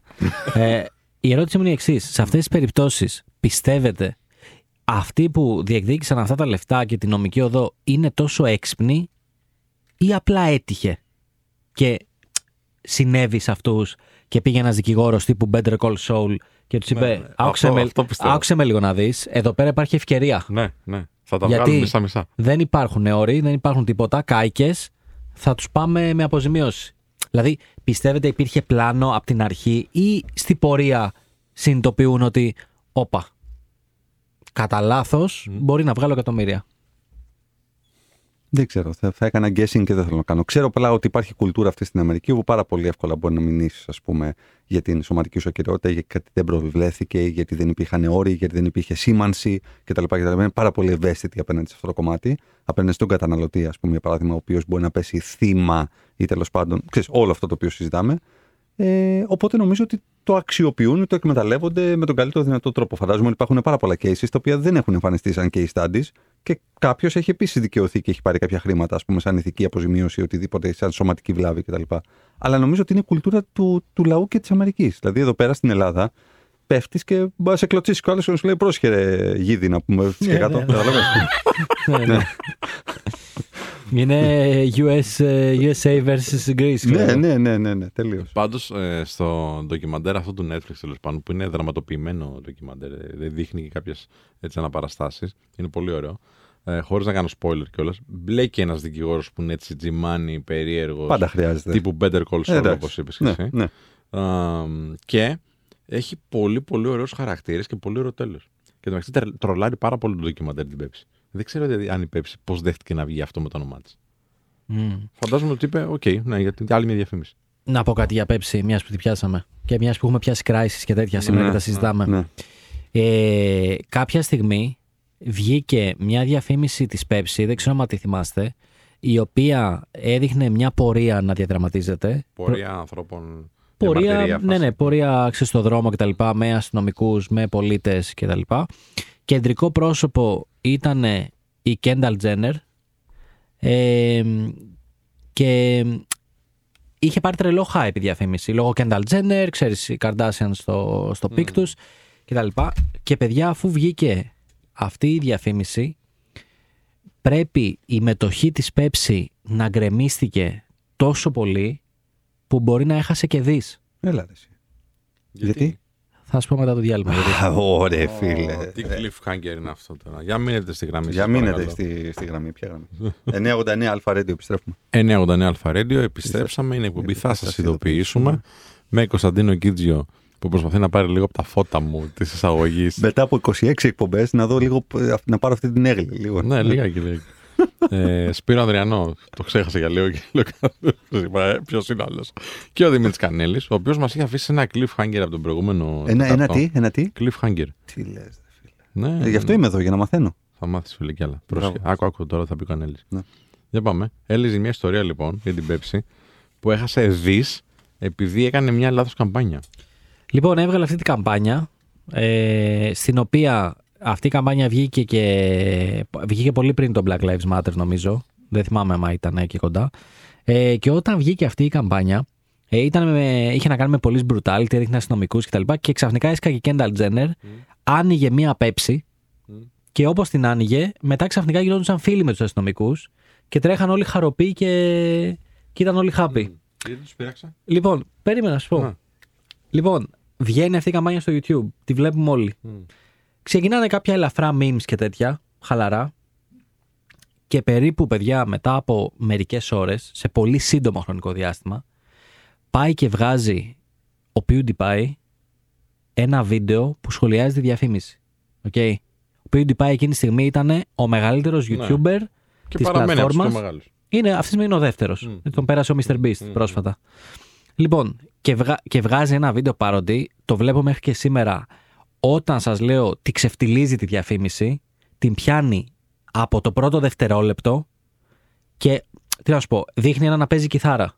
Και λέει ο PewDiePie, αυτό που παίζει από πίσω του μεξί λέει είναι τσέλο. Και ο άλλος παίζει κιθάρα στη διαφήμιση. Δηλαδή, την πιάνει από το πρώτο δευτερόλεπτο, την ξεκοκαλίζει και την ξεφτιλίζει, την ισοπεδώνει. Δηλαδή, μετά από αυτό το βίντεο, ήσουν σε φάση τους έκανε ρόμπα. Λοιπόν, Το κύριο concern ποιο ήταν το κύριο το κύριο πρόβλημα; concern είναι ότι φτιάχτηκαν μετά πάρα πολλά memes με αστυνομικούς να δέρνουν ε, πολίτες και τα λοιπά, οποιοδήποτε χρώματος. Και λέγανε σε όλους ότι τους δέρνουν γιατί δεν έχουν πέψει. ότι. Wait, ε, είχαν βγάλει και ένα meme που ήταν ένας και λέγε Wait, wait, I have Pepsi. λοιπόν, και αυτό που δεν ξέρουν πολλοί δεν είναι μόνο ότι ο PewDiePie έχει, ήταν και παραμένει ένας από του μεγαλύτερου YouTuber και πιο influential. Είναι ότι ο PewDiePie έχει ένα από τα μεγαλύτερα subreddits μέσα στο Reddit. Που γίνεται user generated παραγωγή περιεχομένου. Οπότε, όταν βγάζει βίντεο και τους λέει τα καλύτερα memes θα τα βάλω στο επόμενο μου βίντεο, καταλαβαίνετε ότι εκεί πέρα γίνεται αγώνας να σε δει όλος Ναι, ο πλανήτης. Οπότε, μιλάμε ότι μέσα σε 5 λεπτά πρέπει να είχαν γίνει generated γύρω στα 15.000 memes. Και έγινε, ε, η διαφήμιση κατέβηκε. Η Kendall Jenner έκανε ανακοίνωση και ζήτησε συγγνώμη που συμμετείχε στη διαφήμιση. Ρε, τους κατέστρεψε. Τους, κα- όταν σου λέω τους κατέστρεψε, δεν έχω ξαναδεί ε, ο Demolition Man τώρα. Ναι, ναι, ναι. Και κάπου εκεί έγραψε νομίζω μετά ένα, σε ένα άρθρο από New York Times, δεν θυμάμαι πότε, που είπε ότι έφτασε η στιγμή να καταλάβουμε την πραγματική δύναμη ενός influencer. Ναι. Μα αυτή είναι. Και αυτή είναι.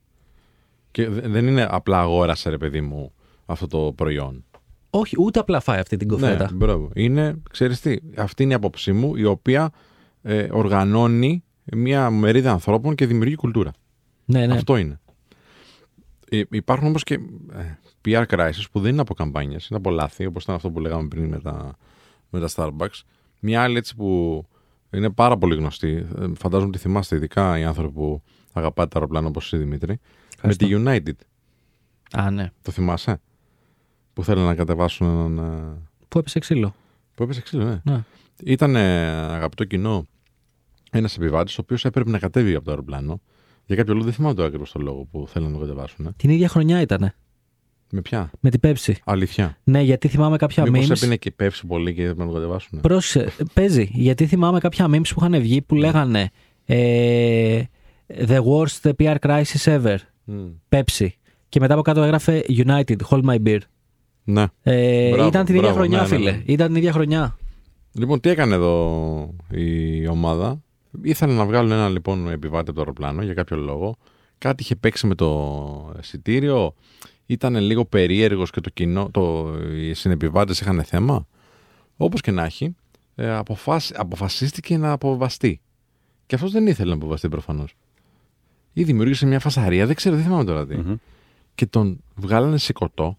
Έναν άνθρωπο ο οποίος φόραγε το, το πουκάμισό του. Δηλαδή ήταν καθόλου αξιοπερπή από ό,τι φαίνεται από τα βίντεο. Και μ, εν τέλει τον πήραν σηκωτό, βγάζει κάποιος βίντεο και αυτό γίνεται viral. Μμμ. Είχε γίνει χαμός τότε με Ναι. αυτό. Και σου λέει έτσι με εξυπηρετή. Είσαι μια εταιρεία τώρα που τίθεται με τι μεγαλύτερε στην Αμερική, με, του κόσμου. Και με βγάζει σηκωτό από το αεροπλάνο. Δηλαδή, Και ήταν το κύριο κομμάτι, ήταν η αξιοπρέπεια του ανθρώπου. Μμ. Όχι μόνο δηλαδή με βγάζει από το αεροπλάνο να μην κάνω τη δουλειά μου, αλλά με σέρνεις μπροστά στους άλλους την ώρα που με βγάζουν βίντεο και με ξεφτυλίσεις έτσι. Οπότε τι, τι έκαναν μετά; Βγάλουν μια ανακοίνωση και είπαν συγγνώμη απλά. Και πάλι βέβαια το η United πλέον υπάρχει. Είχε φ- σίγουρα κάποιες επιπτώσεις τότε. Είχε, γιατί μετά είχαν ανεβάσει τις Ναι. πτήσεις και ήταν όλες άδειες. Ναι. Δεν έπαιρνε κανείς Ναι, ναι. United για αρκετές μέρες. Αλλά οκ. Που αυτό θα πω εδώ πέρα ότι στο συγκεκριμένο business είναι αδιανόητο πρόβλημα για αεροπορικές. Ω, Ναι. Τεράστιο. Για αεροπορικές, να ξέρετε, πέντε μέρες άδειες πτήσης μπορεί και να χρεοκοπήσει Ναι, βέβαια, η, ναι, η βέβαια. αεροπορική. Βέβαια. Anyway, ε, τι θα κάνεις σε αυτήν την περίπτωση εσύ, που είσαι και πολύ του PR, Κωνσταντίνε; Γιατί κοιτάω τον Κωνσταντίνο τώρα. Γιατί κοιτάς εμένα; Ο Δημήτρης, ναι. Είσαι πολύ PR γι' αυτό. Δεν είμαι πολύ PR, φίλε. Δεν... Απλά. Βλέπεις λοιπόν, περίμενε. Απλά Βλέπεις δε- συνεργάτες σου, είσαι υπεύθυνος στη United. Βλέπεις συνεργάτες σου ότι πιάνουν τον Δημήτρη και τον σηκω- τον παίρνουν σηκωτό και τον πετάνε έξω το αεροπλάνο. Και με βαράνε. Δεν έχω όλη την εικόνα. Δεν ξέρω τι Με έχει. κουτάκι από πέψη. Δεν ξέρω τι έχει συμβεί και δεν ξέρω και ποια είναι η δικαιοδοσία. Αυτό θα πεις. Αυτό θα πεις. Δεν- Δεν, δεν όχι, έχω όχι. την εικόνα να ενημερωθώ Όχι, και να σας πω. Ε, Προφανώς. Τι θα βγάλεις ανακοίνωση χωρίς να έχεις όλη την εικόνα; Ούτε, Ναι. ξέρω, ούτε ξέρω οι άνθρωποι οι οποίοι είναι στο, στο κρού της αεροπορικής μέχρι που μπορούν να φτάσουν. Γιατί έχω δει διάφορα. Γιατί έχω δει ανθρώπους, ας πούμε, για παράδειγμα, που βιοπραγούν μέσα σε ένα αεροπλάνο. Εκεί τη στιγμή τι κάνεις; Βιοπραγεί κάποιος μέσα σε ένα αεροπλάνο. Τι κάνεις; Ναι, ρε φίλε, άλλο αυτό. Μέχρι τώρα. πού φτάνει; Είναι Όχι. η ασφάλεια. Όχι, μέχρι πού φτάνει η, η, η, ε, πώς το λένε, οι αρμοδιότητές σου και η εξουσία σου τέλος πάντων. Αυτό εννοώ. Οπότε σε κάθε περίπτωση, αν, αν κάνουν κάτι το οποίο παραβιάζει το. Πώς, πώς να σου πω, το, τις αρμοδιότητες τους και το job description το οποίο κάνουν, ε, προφανώς μιλάμε για, για απομάκρυνση και ανάληψη ευθύνης. Για μένα δεν υπάρχει τίποτα πιο, ε, τε- δεν ξέρω πώς να το πω, απολαυστικο όταν έχεις κάνει ένα λάθος να αναλαμβάνεις την ευθύνη που σου αναλογεί και να, να την κοινοποιείς. Δεν, δεν, δεν, δεν υπάρχει. Μα Μέσα από αυτό μαθαίνεις. Δεν καταλαβαίνω γιατί. Δηλαδή, να σου πω κάτι. Ποιος πίστεψε, ποιος πιστεύει όλα αυτά τα δελτία τύπου τα οποία βγάζουν οι εταιρείες μετά από ένα crisis το οποίο επετύπτουν ευθύνες κάπου αλλού ή λένε ότι δεν το γνωρίζαμε; Σε ποιο, ακόμα και, και αυτά που έγιναν εδώ στην Ελλάδα ε, ε, με, με, με ελληνικές εταιρείες, με απολύσεις που κάνανε, με απομακρύνσεις, με email, με από εδώ. Ποιος πίστεψε, ποιο, κανείς. Δηλαδή, βγάζει ένα δελτίο τύπου το οποίο στο τέλος όλοι ε, γίνεσαι, γίνεσαι ο περίγελος της υπόθεσης. Γιατί κανείς δεν σε πιστεύει. Πόσο καλύτερα θα ήταν να βγει και να πει: Ξέρεις κάτι, βιαζόμασταν, δεν το σχεδιάσαμε σωστά, αποφασίσαμε να το κάνουμε μέσω email γιατί θεωρήσαμε ότι αυτό θα είναι πιο γρήγορο. Ε, αμελήσαμε ή υποβιβάσαμε την, το ότι ο γραπτός λόγος, ας πούμε, για παράδειγμα, θα δημιουργήσει hard feelings στους εργαζομένους και ότι όλο αυτό, ας πούμε, θα δημιουργήσει κα- bad feelings γενικότερα προς την εταιρεία κτλ. Ε, κοιτάμε να δούμε πώς μπορούμε να συλλέξουμε όλους αυτούς τους ανθρώπους, να μπορέσουμε να κάνουμε μια συζήτηση από κοντά και να δούμε ακόμα και καθυστερημένα πώς μπορούμε να το διορθώσουμε. Τι, δηλαδή, ποιος να σου πει τι, αφού τα λάθη είναι για τους ανθρώπους. Γιατί ψεύδεσαι, γιατί βγάζεις ένα δελτίο τύπου μόνο και μόνο για να το βγάλεις, το οποίο είναι total πιαρίστικο, έχει περάσει από 32 επικοινωνιολόγους για να ελέγξει το κόμμα, την τελεία, τον τόνο κτλ. Ούτως ώστε τι, Α, να, να ενισχύσεις ακόμα περισσότερο το θυμό των, ε, των ανθρώπων; Έχει να κάνει ίσως και με κάποια νομικά κομμάτια με τους χρηματοδότες. Ε, μπορεί να υπάρχουν ε, παράγραφοι τέλος πάντων σε ιδιωτικά συμφωνικά ή συμφωνίες τέλος πάντων ή σε συμβάσεις που αν μπλέξεις με ευθύνη σε κάποια πράγματα και την παραχθείς προφανώς την ευθύνη ε, είτε νομικά είτε με άλλον τρόπο ε, έχεις κυρώσεις. Ποια ευθύνη η οποία όμως. Α, μπορώ να αποσυρθώ. Μα δεν έχεις κάνει κάτι παράνομο. Κάτι ανήθικο έχεις κάνει. Γιατί δεν θέλω να συνδέομαι με κάτι ανήθικο εγώ. Ανήθ... Περίμενε. Μιλάμε περί ηθική στο να στείλεις ένα email το οποίο να ενημερώνεις κάποιους ανθρώπους ότι απομακρύνονται από τη θέση του. Μάλιστα. Δεν είναι παράνομο. Δεν παραβιάζει τον νόμο. Όχι, είναι ανήθικο. Μιλά, μιλάμε όμως ότι ε, εδώ πέρα Ε, λίγο. ε, ναι, δεν είναι ανήθικο και άρα, πάλι δεν άρα, ξέρεις. άρα οι επενδυτές λένε Α, οκ, θα βγάλει Σε μια. κάποιες περιπτώσεις δεν λέω για τη συγκεκριμένη τώρα το eFood, έτσι, ας πούμε, Ναι, αντίστοιχα. ο- ναι, ναι. Άρα, άρα, ρε παιδί μου, ότι ο επενδυτής, ας πούμε, λέει ότι είμαι οκ που βγάζεις μια ανακοίνωση η οποία είναι έκδηλα ψεύτικη, ας πούμε, για παράδειγμα. Όχι, αλλά δεν μου δίνεις και το δικαίωμα Ναι. να διεκδικήσω την αποδέσμευσή μου από αυτό. Βάσει νόμου. Γιατί Βα- αν, αν αποδειχθεί ή μάλλον αν παραδεχτείς ότι είχες ευθύνη, εγώ δεν θέλω να συμμετέχω με την ε, χρηματοδότηση. Ναι. Α, Το πιάνεις, τι λέω. επιλέγει όμω- ε, και επιλέγει να χρηματοδοτεί κάτι το οποίο όλ- όλη η ελληνική επικράτεια, ας πούμε, για παράδειγμα, κραυγάζει εναντίον του. Σύμφωνοι, ναι. Δεν ξέρω. δε- μπορεί να μην μπορεί να το επιλέξει. Δεν ξέρω. Δεν ξέρω. Γιατί όταν έχεις μια συμφωνία για χρηματοδότηση, προφανώς είναι σε ένα βάθος χρόνου. Έχεις συμβόλαια, έχεις τέτοια πράγματα. Προφανώς. Οπότε δεν δε, δε σβήνουν εύκολα αυτά. Δεν μπορείς να πεις τώρα αποφάσισα όχι. Αν δεν πάμε σε ένα διαλεματάκι και το συνεχίζουμε σε λίγο 99 Αλφα Radio. 99 Αλφα Radio, επιστρέψαμε. Είναι η εκπομπή, θα σας ειδοποιήσουμε. Και μπαίνουμε στο τελευταίο τέταρτο της εκπομπής. Σπύρος Ανδρενός στο μικρόφωνο μαζί με Δημήτρη Κανέλη και Κωνσταντίνο Κίτζιο. Νάτα Σταδαμοπούλου στην κονσόλα του ήχου και ο Γιάννης Ομιδάνη πίσω από τις κάμερες. Γιατί έχουμε και TikTok και YouTube κανάλι, μπορείτε να μας δείτε ψάχνοντας. Θα σας ειδοποιήσουμε ή Notify Show. Είμαστε και στο ε, Spotify και στο Apple Podcast και το Google Podcast. Θα διαβάσω και μια κριτική τώρα, πολύ καλή. Ψάχνοντας πάλι Την Notify ίδια- την Show. ίδια με χθες. Την- Δεν έχουμε άλλη γι' αυτό. Μία έχουμε και Ναι, Όχι, διαβάζουμε. έχουμε, έχουμε μια καινούργια, σταματήστε να τρολάρετε. λοιπόν, και ε, μπορείτε να μας δείτε και στο Instagram, στο Notify Show και να μας στείλετε τα email σας στο notifyshow.gmail.com και αφού είπαμε για τόσα PR crisis και πόσο άσχημα φέρονται κάποιες μπράντες στα, στο κοινό τους, εμείς φερόμαστε πάρα πολύ καλά από ό,τι φαίνεται σε εσάς, γιατί οι κριτικές σας είναι εκπληκτικές. Και έχουμε εδώ τώρα α, τη Μένη, η οποία μας γράφει στο Apple Podcast. Α, λέει, με τρεις τελίτσες, μπορεί να με ενδιαφέρουν όλα τα θέματα που θίγεται στην εκπομπή Παύλα Podcast, ωστόσο ακόμα και αυτά τα ακούμε ενδιαφέρον. Εκεί με καταντήσατε. Έχετε δέσει σαν ομάδα και συνομιλητές και το αποτέλεσμα είναι αξιόλογο και απολαυστικό. Ένα αναμονή τον επόμενο και βάζει και ένα χειροκρότημα. Και πέντε αστέρια. Ευχαριστούμε πάρα πάρα πολύ Μένη. Μπορεί να μην τς αρέσουν όλα όσα λέμε λέει, αλλά είναι απολαυστικά. Εντάξει. Ωραία, μας κάνουν και αυτά. Μας Μια χαρά αρέσουν. είναι. Ευχαριστούμε πάρα, πάρα πολύ. Και αν θέλετε και εσείς να κάνετε μια κριτική, μπορείτε να, μας, α, να μπείτε στο Apple Podcast. Εκεί πέρα που λέει α, γράψτε μια κριτική ή write a review, να γράψετε αυτά που νιώθετε για μας και εμείς πολύ, πολύ έτσι. Μόνος του, έτσι δεν έχουμε πει τίποτα εμείς. Μόνος του γελάει, μόνος του τα λέει. Ε, να σου πω κάτι, συγγνώμη. Εγώ το απολαμβάνω. Αν εσένα δεν σε νοιάζει, τι λέει ο κόσμος και δεν θες να πάρεις feedback ε, θετικό. Μην ξεχνιόμαστε. Μην ξεχνιόμαστε.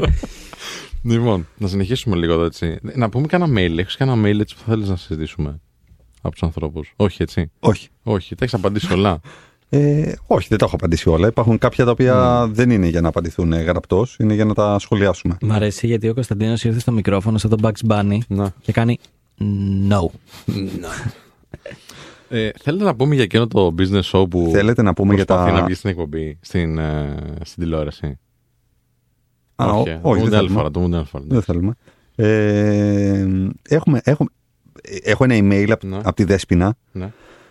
με subject. Πολλές γυναίκες, ρε φίλε. Πε- Είναι πολύ καλό αυτό. Ναι, ναι. Ε, Ασχολούνται πάρα πολύ. με subject μερικές σκέψεις. Μμ. Καλησπέρα σας. Αρχικά να σα πω συγχαρητήρια και τα λοιπά. Δεν χρειάζεται να, να πούμε ε, τι μας λέει. Μας λέει πολύ καλά λόγια τέλος πάντων για, τα, για την εκπομπή μας. Ε, πέστε, δεν πειράζει. Ε, συμφωνώ, λέει γενικά με τα περισσότερα που έχετε πει και συζητάτε, όμως θέλω να θέσω ένα άλλο ζήτημα. Πώς ένας άνθρωπος που θέλει, για παράδειγμα, να κάνει upskilling ή reskilling, είτε για παράδειγμα να παρακολουθεί σεμινάρια, να πάρει μέρος σε κάποιο πρόγραμμα από αυτά που υπάρχουν, ή να κάνει ένα μεταπτυχιακό στην Ελλάδα του 2022, που ο βασικός μισθός είναι 600 ευρώ καθαρά και το κόστος για μια αξιοπρεπή ζωή πολύ παραπάνω. Και είναι κάτι το οποίο έτσι, ε, μας προβληματίζει. Μμ. Συνεχίζει. Ακόμα πόσοι άνθρωποι υπάρχουν που πήγαν και τελείωσαν μια σχολή, αλλά αδυνατούν να βρουν εργασία πάνω στον τομέα αυτό και καταλήγουν σε άλλα επαγγέλματα που έχουν περισσότερη απορρόφηση για διάφορους λόγους, π.χ. call center, εξυπηρέτηση πελατών, εστίαση κτλ. Και, ψη- και φυσικά ψάχνουν για κάτι άλλο, για παράδειγμα πάνω σε αυτό που σπούδασαν ή ίσως κάτι που τους ενδιαφέρει, και όταν μετά από πολλές συνεντεύξεις τους έχετε μια προσφορά εργασίας, η οποία είναι μεν στον κλάδο που θέλουν, αλλά είναι με το βασικό μισθό, τότε τι κάνεις; Και συγκεκριμένα το λέω αυτό για ανθρώπους που ζουν στην επαρχία και θέλουν να κάνουν το βήμα να μετακομίσουν στην Αθήνα, όπου οι ευκαιρίες τόσο για είσοδο σε ένα κλάδο, όσο και για εξέλιξη σε αυτόν, είναι στην, πλειοψηφ- στην πλειοψηφία τους εκεί. Το ξέρουμε πάρα πολύ καλά ότι 8 Ισχύει. στις 10 θέσεις είναι εδώ, για να μην πω και παραπάνω. Πώς αυτοί οι άνθρωποι να μετακομίσουν εκεί, χωρίς φυσικά οικονομική υποστήριξη, ή σπίτι να τους περιμένει, και με την προοπτική να παίρνουν τόσο λίγα χρήματα που η διαβίωση θα είναι αδύνατη; Γιατί ας μην γελιόμαστε, υπάρχουν πάρα πολλοί άνθρωποι που ζουν στην Αθήνα, στο σπίτι των γονιών τους, μέχρι πολύ μεγάλες ηλικίες και ενδεχομένως έχουν βρει δουλειά στον τομέα που τους ενδιαφέρει και έχουν επιλέξει, αλλά πληρώνουν το βασικό, πληρώνονται το βασικό μισθό και δουλεύουν από το πρωί στο βράδυ. Και αυτοί είναι κατά κάποιο τρόπο από τους τυχερούς. Μετά φυσικά από εκείνους των οποίων η οικογένεια έχει κάποια σχετική οικονομική άνεση και μπορεί να τους υποστηρίξει σε ένα ξεκίνημα ώστε να γίνει πιο ομαλά. Όμως δεν γίνεται λόγος για τις περιπτώσεις ανθρώπων οι οποίες είναι πάρα πολλές, οι οποίοι πήγαν να σπουδάσουν σε άλλη πόλη από εκείνη που μεγάλωσαν, μιλάω για επαρχία προς επαρχία, και οι οποίοι έπρεπε από την ηλικία των σπουδών τους να δουλεύουν full time παράλληλα με τη σχολή για να τα βγάζουν πέρα και όταν τελειώνουν τη σχολή τους δεν βρίσκουν δουλειά πάνω στο αντικείμενο των σπουδών τους. Και τελικά πολλοί από αυτούς καταλήγουν να μένουν στην εργασία που είχαν από τα φοιτητικά τους χρόνια πολύ περισσότερο από όσο θα έπρεπε. Μετά θα μου πείτε γιατί δεν κάνω ένα μεταπτυχιακό και θα απαντήσω πώς θα μπουν στη διαδικασία να κάνουν μεταπτυχιακό όταν με το ζόρι επιβιώνουν οικονομικά; Πώς θα πληρώνουν ένα μεταπτυχιακό ή ένα σεμινάριο; Επίσης και στην περίπτωση που κάποιος βρίσκει δουλειά πάνω σε ένα αντικείμενο που τον ενδιαφέρει. Πώς να είναι αποδοτικός και να έχει διάθεση όταν τα χρήματα που παίρνει είναι πολύ κατώτερα του κόπου του και φυσικά δεν αρκούν να ζήσει αξιοπρεπώς. Ακούμε για το take ownership και going the extra mile, προσωπική εμπειρία που εξυπηρέτησε πελατών σε μεγάλη εταιρεία. Όταν ταυτόχρονα η εταιρεία σε πληρώνει τον κατώτατο μισθό και σου παρέχει μια νοοτροπία του τύπου από τα νυχτερινά και τις αργίες παίρνεις έξτρα λεφτά, άρα να λες και ευχαριστώ, τότε εκεί τι κάνεις. Το θεωρώ του λέω, τουλά, τουλάχιστον λέει παράλογο. Προσωπική μου άποψη, εάν μου δίνεις τον, κατώτατο- τον κατώτατο μισθό, θα πάρεις την κατώτατη μου προ- προσπάθεια. σω δεν είναι σωστό, αλλά αυτό είναι το δίκαιο. Γιατί το θεωρώ λάθος το να γίνεται κάποιος χίλια κομμάτια για μια εργασία που δεν του προσφέρει παρά μόνο τα ελάχιστα δυνατά. Συγγνώμη, λέγε το Σεντόνι. Έχω και άλλες σκέψεις, οπότε θα σα ξαναστείλω πιθανότατα. Καλή συνέχεια στην εκπομπή σας. Με εκτίμηση, Δέσπινα Μαυρίδου. Μμμ. Εντάξει, έχει κάποια valid points. Εντάξει, έχει εδώ που πολλά τα λέμε, valid ναι. points. Πολλά. Ειδικά για το κομμάτι, ας πούμε, πώς μετακομίζεις να πας σε μια άλλη αγορά, Ναι, βέβαια. άλλη μια ε, χω- ε, χώρα ή τέλος πάντων πώς το λένε. Από επαρχία σε επαρχία, Μια από πόλη σε επαρχία, πόλη. ναι, ναι, Βέβαια. ναι. ναι. Ε, γι' αυτό και προωθείται πάρα πολύ και το κομμάτι της κατοίκησης προφανώς. Σωστό. Έτσι. Σωστό. Δεν είναι εύκολα τα πράγματα. Δεν είναι και εύκολα, πολλές όχι. φορές, εντάξει, νιώθω ότι.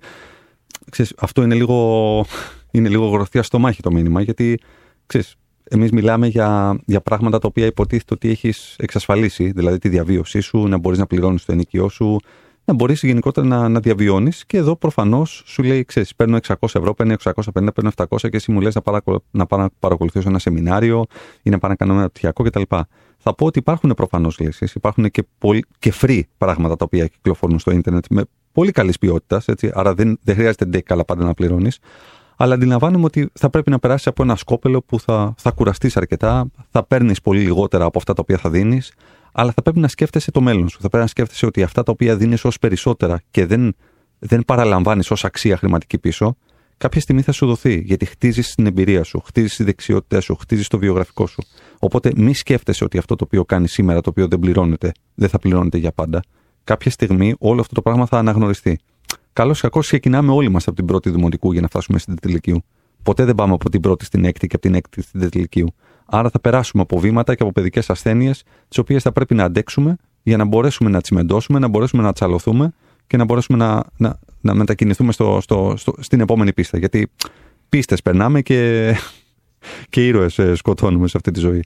Αλλά καταλαβαίνω ότι είναι πολύ δύσκολα για, για πολύ κόσμο και δεν είναι και κάτι το οποίο μπορούμε σε ένα on στη ραδιοφωνική εκπομπή αυτή να το, να το αναλύσουμε. Έχει, έχει θέσει πάρα πολλά θέματα. Ε, με, με απασχολεί πάρα πολύ το πώς το βλέπουν μερικοί άνθρωποι, ειδικά στην αρχή της καριέρας τους. Δηλαδή, ξέρετε, ναι, σίγουρα είναι πολύ δύσκολα τα πράγματα. Σίγουρα είναι απαιτητικά, υπα- απαιτητική η κοινωνία, απαιτητική η δουλειά. Ε, είναι απαιτητικό το να έχεις ένα δικό σου σπίτι και στα 22 σου, ξέρω εγώ, να προσπαθείς να το συντηρήσεις. Ε, και σίγουρα σε, σε προειδεάζει αρνητικά, σε κάνει πεσημιστή, πεσημίστρια, σε... Βασικά είναι, είναι ρεαλιστικό, δεν είναι έτσι, δεν, δεν λέει η Δέσποινα τώρα κάτι περίεργο. Αλλά απ' την άλλη, τι, τι επιλογή έχεις; Δηλαδή, ωραία, τι, τι να κάνω, να, να σκέφτομαι ότι ναι, οκ, μου δίνει α, βασικό μισθό, θα έχει τη βασική μου απόδοση. Και πώς θα αλλάξεις αυτό το πράγμα, με τι, με τι κόπο θα αλλάξεις, δεν θέλει κάποιο κόπο, δεν θέλει κάποιες κινήσεις; Μία κίνηση είναι να κάνεις το κάτι παραπάνω για να το δει κάποιος αυτό. Και αν δεν μπορέσει να το δει, να το βάλει στη μούρη του να το δει. Και επίσης, αν δεν το δει ούτε όταν το βάλει στη μούρη του, να το κάνεις για σένα. Μπράβο, να, για να πας Μην το κάπου κάνεις για αλλού. κάποιον Ναι, άλλον, να το κάνεις για συμφωνώ σένα. απόλυτα. Γίνε Συμφωνώ. καλός για σένα, μην γίνεις καλό για τον, για τον άλλον. Μην το κάνεις για να σε κοιτάξει ο άλλος και να σου δώσει ντε καλά περισσότερα χρήματα στην πρώτη, στη δεύτερη δουλειά. Λογικά δεν θα τα πάρεις. Ούτε εγώ τα πήρα. Ε, με, με ναι, ρωτάνε, ρε, συμφωνώ. που με ρωτάνε πάντα, Α, εσύ και τα λοιπά. Λέω, τι εννοείς, ξεκίνησα μισθή και έπαιρνα το βασικό μισθό για τα πρώτα τρία χρόνια της επαγγελματικής μου ζωής. Δηλαδή στα, στα 30 μου έπαιρνα πάρα πολύ χαμηλό μισθό. Πολύ χαμηλό μισθό. Δε- δε- δεν, είχα, δεν είχα γυρίσει καν το, το, το διακόπτη σε τετραψήφιο. Ήμουνα σε, σε τριψήφιο ακόμα στα 30 μου. Και με 40. Ναι, ρε, ναι, Πριν από ναι. 10 χρόνια είναι αυτό. Ε, Ναι, εντάξει. Ε, είναι, πάντως είναι, ε, λέει πάρα πολλά πράγματα και λέει και για την επαρχία. Έτσι. Πώς να μετακομίσω, πώς να έρθω. Ε, Επίσης, αν μείνω εκεί, βρίσκω μία ευκαιρία στις 100 ε, που πέφτουν όλοι να την πάρουν. Ξέρεις, εδώ έχει, με την, ε, έχει μεγάλο θέμα με την αποκεντρωποίηση. Ότι όλοι έχουμε μαζευτεί σε... Έχεις δίκιο, Δέσπινα. Αυτή είναι και όσο ποιος άλλος το σκέφτεται. Εννοείται. Έχεις δίκιο. Παρ' όλα αυτά, επειδή δεν έχεις άλλη επιλογή, πρέπει να βρεις τις λύσεις σου. Και λύσεις υπάρχουν γιατί κάποιοι άλλοι άνθρωποι το έχουν καταφέρει. Και οφείλουμε στον εαυτό μας πρώτα απ' όλα και στους ανθρώπους γύρω μας να εμπνευστούμε από αυτούς τους ανθρώπους που έχουν βρει αυτές τις λύσεις. Σίγουρα θα υπάρχουν και στο περιβάλλον, σου, σίγουρα υπάρχουν και κάποιες πιο γνωστές ιστορίες. Και από εκεί πέρα να προσπαθήσουμε να αξιοποιήσουμε αυτές τις εμπνεύσεις και αυτές τις εφαρμοσμένες λύσεις σε εμάς. Και αν δεν τα καταφέρουμε, να δοκιμάσουμε την επόμενη. Και αν δεν τα καταφέρουμε ξανά, πάλι την επόμενη. Δεν υπάρχει επιλογή. Α, έτσι είναι τα πράγματα, τι να κάνω μωρέ, και, και, και στέκομαι με σταυρωμένα χέρια. Αυτό νιώθω εγώ. Δημήτρη; Κάνε μια... Νομίζω ότι η φίλη μου η Δέσποινα πρέπει να πάρει μια βαθιά ανάσα γιατί κουβαλάει ένα μεγάλο φορτίο νιώθω πάνω της ε, και αυτό το φορτίο το κουβαλάγαμε όλοι είναι το φορτίο του έχω ξεκινήσει την καριέρα μου ήμουνα αισιόδοξος, αισιόδοξη και ξαφνικά έχω σκάσει σε τείχο ε, οπότε εγώ Δεσποινάρα θα σου πω κάνει ένα βήμα πίσω πάρε μια βαθιά ανάσα και να θυμάσαι ότι δεν χρειάζεται να τα κάνεις όλα κατευθείαν baby steps baby steps. Okay. Κάθε μικρό βήμα είναι μια μεγάλη νίκη. Ε, το πιο βασικό για μένα είναι αυτό που είπε ο Κωνσταντίνος ε, ότι δεν τα κάνουμε για τους άλλους ούτε τα κάνουμε για το μισθό. Γινόμαστε οι καλύτεροι για εμάς. Και όπως ε, είχε πει νομίζω και ο Πλάτωνας ή κάποιος τέλος πάντων αρχαίος φιλόσοφος ε, excellence is an act of habit. Δηλαδή από ένα σημείο και μετά το να προσπαθείς να είσαι τέλειος ή ο καλύτερος είναι μια συνήθεια άμα μπει στο DNA σου, θα προσπαθήσεις οτιδήποτε κάνεις να είσαι ο καλός, ο καλ, η καλύτερη, οτιδήποτε. Επομένως, θα έλεγα να καλλιεργήσει από τώρα αυτό το mindset, Έτσι, ανεξαρτήτως σε τι δουλειά είσαι, έτσι. γιατί μ- μόνο επιστροφή θα πάρεις από αυτό. Ενώ ότι μόνο αυτό θα σε μάθει να δουλεύεις πολύ καλύτερα από τους άλλους. Και πίστεψέ με, με αυτές τις ερωτήσεις που έχεις κάνει και αυτά που ρωτάς, είσαι σίγουρα στο σωστό mindset. Μμ, ακριβώς. Γιατί άμα δεν σε ένοιαζε ή άμα ήσουν ένας average, να το πω έτσι, εργαζόμενος, δεν θα είχες όλες αυτές τις ερωτήσεις. Και τις ανησυχίες.